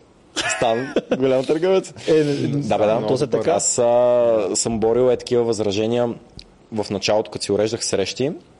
Най-често нямам интерес. И всичките ги фрапирах, защото те свикнали, нямам интерес, еми окей, хубав ден, да им Да. кажа търговец от среща. И аз ги разчупвах. И те като ми кажат нямам интерес, и аз казвам, е, разбира се, че нямате интерес. Вие нямате информация, че да имате интерес. Дай да, Да. направим една 15 минутна среща, няма да ви ангажирам, ще Да. вземете решение на среща. И така човека малко го изваждаш от този му хипнотичен някакъв Да. свикнал Да, е той е, е, той е NPC отговор. Той Да, е NPC отговор. NPC Нямам интерес. Нямам. нали, Аз наскоро говорих, да, вчера даже съм начал ден, и, и му казах следното. Ако много често се хващаш да повтаряш едно и също нещо, без да знаеш защо го казваш, най-вероятно това ти е NPC отговор. Именно NPC-то е, всеки път, като върху него е Good morning, sir. Good morning, sir. И това е. Нямам интерес. Нямам интерес. Всеки път някой ти предложи нещо, нямам интерес. Нямам интерес. Познай колко възможности си изпуснал заради този NPC отговор, който казва нямам интерес. Те изобщо хората от среща не те възприемат като човек, ми те възприемат като поредния досадък. Като NPC. Да. Точно това, като като им, NPC, да. като им ги разчупиш малко, Да, и много често аз пък използвам тази аналогия с колата, защото той човек е а, такъв, това струва много. И го питам, даже но, питат колко струва програмата. Да, и аз казвам, коя програма? И той ми, вашата. И аз съм такъв, каква е програмата? Но съм така директно питам, каква, е програмата? И той ми, не знам бе, вашата програма, струва много. Съм такъв, окей, ти не знаеш каква е програмата, как знаеш, че струва много? Съм Да. такъв, Та винаги е съотношение. да, ако тук, да речем, този диван е една кола, която е покрита с някакво покривало. И идвам и ти казвам, тази кола я взимаш сега, струва 10 000 долара, е ти ключа, но можеш да вземеш ключ- ключа само сега. 10 000 долара е колата, покрите, не знаеш каква е, взимаш я или не взимаш. И ще има, е, аз не знам каква е колата, как да я взема. Махам покривалото, разбираш, че тази примерно кола струва 250 хиляди, такъв факт, пребах се тази сделка трябваше да взема. Тоест ти винаги трябва да знаеш, не можеш да кажеш нещо дали е скъпо или не е скъпо на базата на нещо, което си видял с покривало. Ти трябва да го видиш в цялата му стоеност какво, какво ще даде. И тогава да, може да би ги е страх, все едно, че много ще ги сел спичваш. Де да знам. Ай, ма ние сега даваме опция, който иска, влиза две седмици, плаща само за тях, инвестицията не е голяма и до сега от 4 човека двама казаха това е супер но аз ще продължавам. Три, три, трима продължиха, единият просто не влезе даже. Трима продължиха. А, А, не, чакай. Не, не от пет, човека, значи от 5 човека, двама се отказаха, трима продължиха. Да, обаче един, който се отказа, каза това е велико, ма искам треньор на място. Да, а точно другия така. каза това е прекалено много усилия в момента за мен. Той дори не го пробва. Този, който каза, че е прекалено много Не- усилия. не го ли пробва? Не. Значи той, той, Е, значи не се прекалено много усилия. Значи, не го пробва. той- да го изгледа. Значи, пет човека бяха. А, това Ни- Никола спомена за един, а той наистина пробва две седмици, обаче каза, че по-скоро пропуща човек на място. Така. Което е супер. Ето, пробва, да, пробва, опитал е, не, Да. не, не, не е неговата Да. кола, така да. се каже. Да, другият човек, той си плати и примерно 3 часа по-късно, т.е. той дори не знаеше колко ще му е сложно уж, каза, о, това ми се много сложно. И просто отказа, просто това беше. Аз мисля, че после като сме му Не, въобще. направили всичко тогава, не, не, не, не, казва, не, не, това е не, сложно. Не, не, въобще. Да. В смисъл, прегледал е там едно-две видеа в курса предварителния, казал, «О, това е много. И даже май курса не е гледал. Ми, често е казано, добро решение, защото спестява време и на него и на нас. Да, пък другите трима, които тестваха тест, тест драйв, като направиха, и такива, Да. да. това е много яко. Така че продължиха. запишете си час за тест драйв. Да. Изи. Ще има линк в описанието на клипа. Да. Да. А пък тебе къде да намерят? Трябва някакъв линк да ни дадеш, да може да... Ми ще им дам линк. А, в Инстаграм влизам. Почвам. Между другото, не знам дали само аз съм така, поспрях да ползвам Фейсбук. Почти не го ползвам. Ми, почти сме Фейсбук, така. във Фейсбук само Много някакви новини, гадости. Гадни, да, Стана като да. телевизора едно време. Аз нямам да. нюсфид във Facebook. Ние си махнахме И в нюсфида. Instagram нямам нюсфид. И в, А в. Инстаграм нямаш на свит. Да, А, от телефона имам, от компютъра нямам. В, а, значи, виж, в телефона, в, в, в телефона, а, в, а, на компютъра теглиш Newsfeed Radicator. Да. Или На, на, кое? На, на компютъра? Да, да. Ама Аз не, не го ползвам от компютъра. аз само И, и ти маха това, и ти маха всички такива нотификации. Не знам обаче дали има на- за телефон Newsfeed Radicator. Не, няма, няма. Май И е няма. част даже ползвам едно друго FitLab, което дори не знаеш във Facebook как нотификации с, с червен свят. Той ми ги прави в син. И въобще не е такава А, да, не е емоция, подклика да, да, да, да цъкнеш и реално като влезна, аз наистина влизам само единствено по работа, защото нямам newsfeed. А, виждам и без това два пъти на ден виждам просто какво има, Отговарям, правя, ако е отворено и то светне в синьо е. Той телефона може също. черно-бяло сигурно. Да, аз в Да, Инстаграм аз си нямам за защото съм отследвал супер много хора. В, реално аз имах примерно хиляда човека, които съм последвал и то не, аз не съм ги последвал, защото не ме кефят хората. Просто много се разсевам. Аз примерно- Следвал имаш. Отследвал съм. Да, отследвал. аз бях последвал примерно Да. 1000 човека, но сега в момента е на 150 човека. И то не защото не ме кефят хората, които съм последвал. Просто аз влизам по работа. Искам да вляза, да си постна поста и да изляза от тази мрежа и това е. А, Например, да речем, влезна в Инстаграм, иска да постна пост. Обаче ти си пуснал, да речем, пост как караш мотора. Съм такъв, ей, почвам ти гледам, да речем, Според мен не съм ти била с най-голямото разсеяне. не, аз още тебе не съм те преследвал, но ще последваме сега. Аз следвам. И аз следвам. Да. Мене? А, аз и двамата Не, ги следвам не. и на него и английската страница му следвам. А, така, Аха. която нямам. А, да, имаше и дупета и цици, разбира се, в Инстаграм. да, да, които това ти казвам. Също съм ги отпоследвал. Просто не искам да... И като цяло мъжете посват много по-малко, отколкото жените, да. Но ти имаш бизнес, със сигурност посваш повече. Трябва да видя, не съм проверял. Не, не. е Да имам към хиляда поста, може би. Е, ти имаш много повече. Аз имам 300 поста, човек. Ти имаш 1000. Аз по-скоро впечатлен в контекст на бизнеса постовете, които виждам. Е, бизнес Някои постовете са ми 200-300, може би. Да. Нещо такова. Но повечето са си лайфстайл. Да, да. Ам, това с Инстаграм, аз пък следвам някакви... Ама и аз следвам, не, не повече от 200 човека, мисля, че следвам. Много малко човек. Много И, малко. аз и отследвах, отследвах и аз много, много хора и някакви хора следят, че а, гледат дали ги следвам и ми пишат. Е, кай честно. Да, Мен ме е ти какво се ме отследва, Е, по принцип е- не съм ли ти важен, не съм ли ти важна? Примерно Лазар Ангелов, профила с 4 милиона фолуара, беше последвал 30 акаунта и беше последвал мене. И аз такъв топ. И после а, отследва, нали, явно някой друг поет там Е, маркетинга, сигурно, да. но той беше последвал мене и стан. И аз такъв. Това е трафик, да. Не, бе, Да. то не е трафик, то не е за споделянето. Аз дори не съм го нали, поствал в стори или нещо такова, просто съм такъв яко. Да. Изкефих се. Ето може не съм да не е последвал той, да, не, не знам. Не, но... не, то, ето някой, защото те бяха 20-30 акаунта, които следва и ние бяхме от тях. После сега е на нула, примерно. Сега Да. да. следва всички. Не, ти имаш преди, че може той да е държал телефона, докато е да, цикнал на да, последва. да, да, да, защото аз помня, че май още ме се беседа даже. А, но не, нямам нюсфид в Инстаграм, Не, защото нула е. скрол, скролвам три пъти и това е. Да. Нула ли? е? Ще го видя после. А, и пак нищо лично към хората. Просто се разсевам. Аз, то проблем е в мен, не в хората. Да, бе, то всеки си е свободен да си публикува каквото иска. Ти избираш. Да, ти всеки много после, защото нещо с мотори. И аз съм виновен, че ме кефят моторите и ще, ще ти обърна внимание на поста. Вината е в мен. Да. Е, виж Гранд Кардон какво казва. Какво?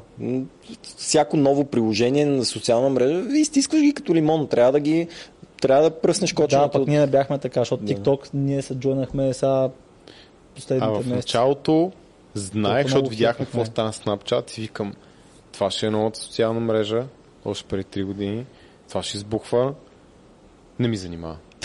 Мисля, хем знаех, че трябва след Snapchat бях такъв, не бе, там не ни е аудиторията, това няма да... Мисля, че Да. лимитиращи вярвания, отново мързел, а, не че сега не се развиват добре там нещата, но можеше да е много по-добре. Това Аз не знам сега. Има, има Snapchat още така, не? Има. А, о, Snapchat има, да, не, ама ние не TikTok ползваме. по-скоро. Но TikTok, да. TikTok, да. Но аз реално още нямам TikTok. В смисъл, имам, регистрирал съм се, но аз нямам достъп до нашите профили в TikTok. Там Impact, нямам. Apps, нямам достъп. Не знам какво се пише. Така че ако Аз, ме а, хейтвате там, не знам, не съм видял. Даже Няма а, миналия ден се бях вид- видял с някой на Ментър да Янг и ми каза, е, много яко видео сте качили, а, е това, където каза с такъв човек, къде е, кога? Да, в TikTok, да. Да, не знам. Не, той нямам даже беше в Инстаграм. Ма, аз не знам какво се качва. Не ги следя аз много. не знам. От време на време ми попада, но как аз не знам човек. Ето е изрязано от някой Да, предаване. съм Да, акаунтите, ние имаме хора, обработват всичко правят, нали аз, а, аз мен ме няма. Ти движиш ли TikTok?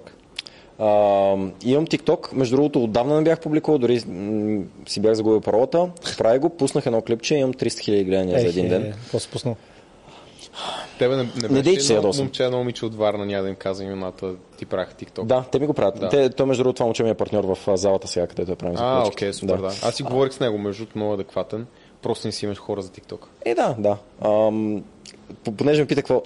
Отиваме да регистрираме супрата в КАТ. И а, Лабадайчо има един... Той е с Сандибул Моркова, където говореше. Там. И каза, мога ли да ти снимам колата? И аз казвам, окей, снимай я. И там е, трябва да слагаме номера, тя има една специална стойка от, отпред, защото е извита бронята. аз с а, винтоверта забил номерата и се старая да не ударя бронята с а, винтоверта. И той каза, мога ли отвътре да снимам? Викам, да бе, снимай и си продължавам моята работа. И после ми пращат мои приятели, виж Лабадайчо, новата кола на Лабадайчо. и той се снимал вътре, а, ето новата ми кола, така, така. И сега и ти да си купиш кола за толкова пари и някой да се хвали, че е негова и ти се изразиш. И пуснах едно клипче, Лабадайчо, така и така, подведе хората, готин човек си, ама колата така и така, не е твоя.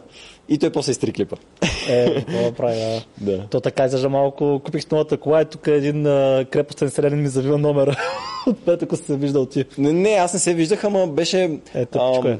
е, те, и, и много хора, аз им казвам, хора, чакайте, още искам, тая кола ще си облепя. Ще се направя нали, на Electric Extreme, да съм и... Искам тая кола, ще я ползвам и за маркетинг. Тя не ми е само за да. каране. Вие искате сега да я ползвате, е, дай ми я за моя бизнес, дай ми я за моя... Ми тя става като курва Да, тая кола, нали, да. с извинение. И им казвам, стига, не, това си е моята кола, аз ще я карам, аз ще се снимам с нея. Ако преценя, преценя, ще ти я дам, примерно, ама няма ми се сърдиш, ако не ти я дам, защото си е моята кола. Бачка и То, купи си твоя. Fair. да, да, знам. Да. И аз така бих правил и с моята кола. Да. Особено пък да ми я снима да използвам. Няма, не, хората много... Вчера един, от, защото сега правим ремонт на залата, и един от майсторите, като ме видя с колата, и поудя от кеф. Аз много мразя цигари. И той пуши. А. И, нали, не вътре, но пуши до колата. И аз забравих нещо, излязох, оставих колата, работеше нали, да загрее двигателя и моят партньор е вътре в колата. И му казвам, не, не, не му дай да влиза в колата. И се връщам, той отворил вратата, с ръка подава газ. И аз му казвам, чакай, човек, колата е в разработка. Няма да подаваш Да. газ. И с тази цигара, направо не знам хората как е така си имат... А... Да, да, да. Много, много е дразнащо. Няма, няма усещане. Трябва някой да Няма чувство, няма, не е тактично, не е Случва се, готино. да. нас там ми се случва в миналото доста повече де, но и сега хора, които а, някак си имат очакването, че ние имаме дълг към тях. Тоест, примерно, някой влиза и Той, ни аз, съм, казва... аз съм фен от 7 години, затова Не, дори не не трябва ти син. От 7 години. Просто някой пише направи това, нали, то заповядва или дай това, или искам това, или айде да се видим. Дай ми съвет за. Да, и аз Дай да се видим утре. не, не мога да се вия с този човек. Аз не мога да се виждам с всеки даже. Времето ми е много ценно. И човек се сърди или казва къв си ти, на къв се правиш. И ти си от нататък, тези което- на дутите. Да, което нали, Е такива. не го правя с лошо, просто ти си Просто имаш граници, човек, да. имам граници. А пък те но, хората но очакват, осъзнават. имат, имат очаквания, че все едно това им е някаква даденост и им се полага. Ама те си мислят, че защото са ти гледали видеа и понеже те те познават, си мислят, че и ти ги познаваш по същия начин и се държат с тебе, все едно си им приятел от детството. Да, да, не е точно така, защото хората, които ни гледат отдавна, те имат, а, те са много готини. Има много хубаво Така е, аудитория. да. Фенове са, не съм усетил нещо такова, по-скоро с такива, които са гледали пет клипа и с такива, аре, нали си треньор на тук една програма. Да. Да. От това с програмката, това е ам, омалуважаване на, на труда чрез думи. Примерно това е отиваш при фризьор и му казваш, брат, една бърза причещица. Само като го кажеш по този начин и вече губиш ам, самия човек и уважението към тебе, защото си пък си- му, а, как кажа, не уважил труда. Да. Бърза причещица. Той човек е, кой знае колко курсове е минал, да ти направи фейда, не знам си какво и, и примерно твоята, твоята потръща един час. А ти му кажеш бърза причестица. Или пък една програмка да ми направиш. И една консултация за финанси, ако може. И, то, той, и ти вече очакваш, то пич иска ти плати 5 лева да- и да си ходи. Едно мото турче, ако може. Едно турче с моторите. Да. едно, едно колелце. Да, Да, да, Едно турче с колелцата. Така, да. че това е много важен social skill, да използваш а, думите така, че да, да почеткаш човека, а не обратното. Първо Да. да. кажеш, а, да кажеш програмка, ами може ли да ми изготвиш една програма, вече някакси по-друго звучи. Да. А, да, да искам да се запазя час за прическа, а не, а причесица, така, бързо. Да. Так, Да, наистина, това е омалважително. Е. Да, добре. Приключваме ли? Приключваме, да. Че аз огладнявам вече бомбони, после да си вада. Мерси много. Екстра, аз ви благодаря за поканата. А, беше ми много приятно и ще се радвам а, да се виждаме и по други места, и по други Е, събития. караме Е, 100%. трябва да И сте добре дошли да карате. Аз съм ги поканил, скоро му подариха ваучер вече. Така ли? О, Да. супер. И аз искам ваучер. Ами, аз ще ви донеса, аз ще ви подаря. Добре. Имате обещание от мен. Добре, очакваме. Супер. Долу в описанието може да намерите линк към Instagram профила на Георги и към Electric Extreme. Да, ще оставим линк. Мерси много за участието. Чао! Успех Чао. на всички.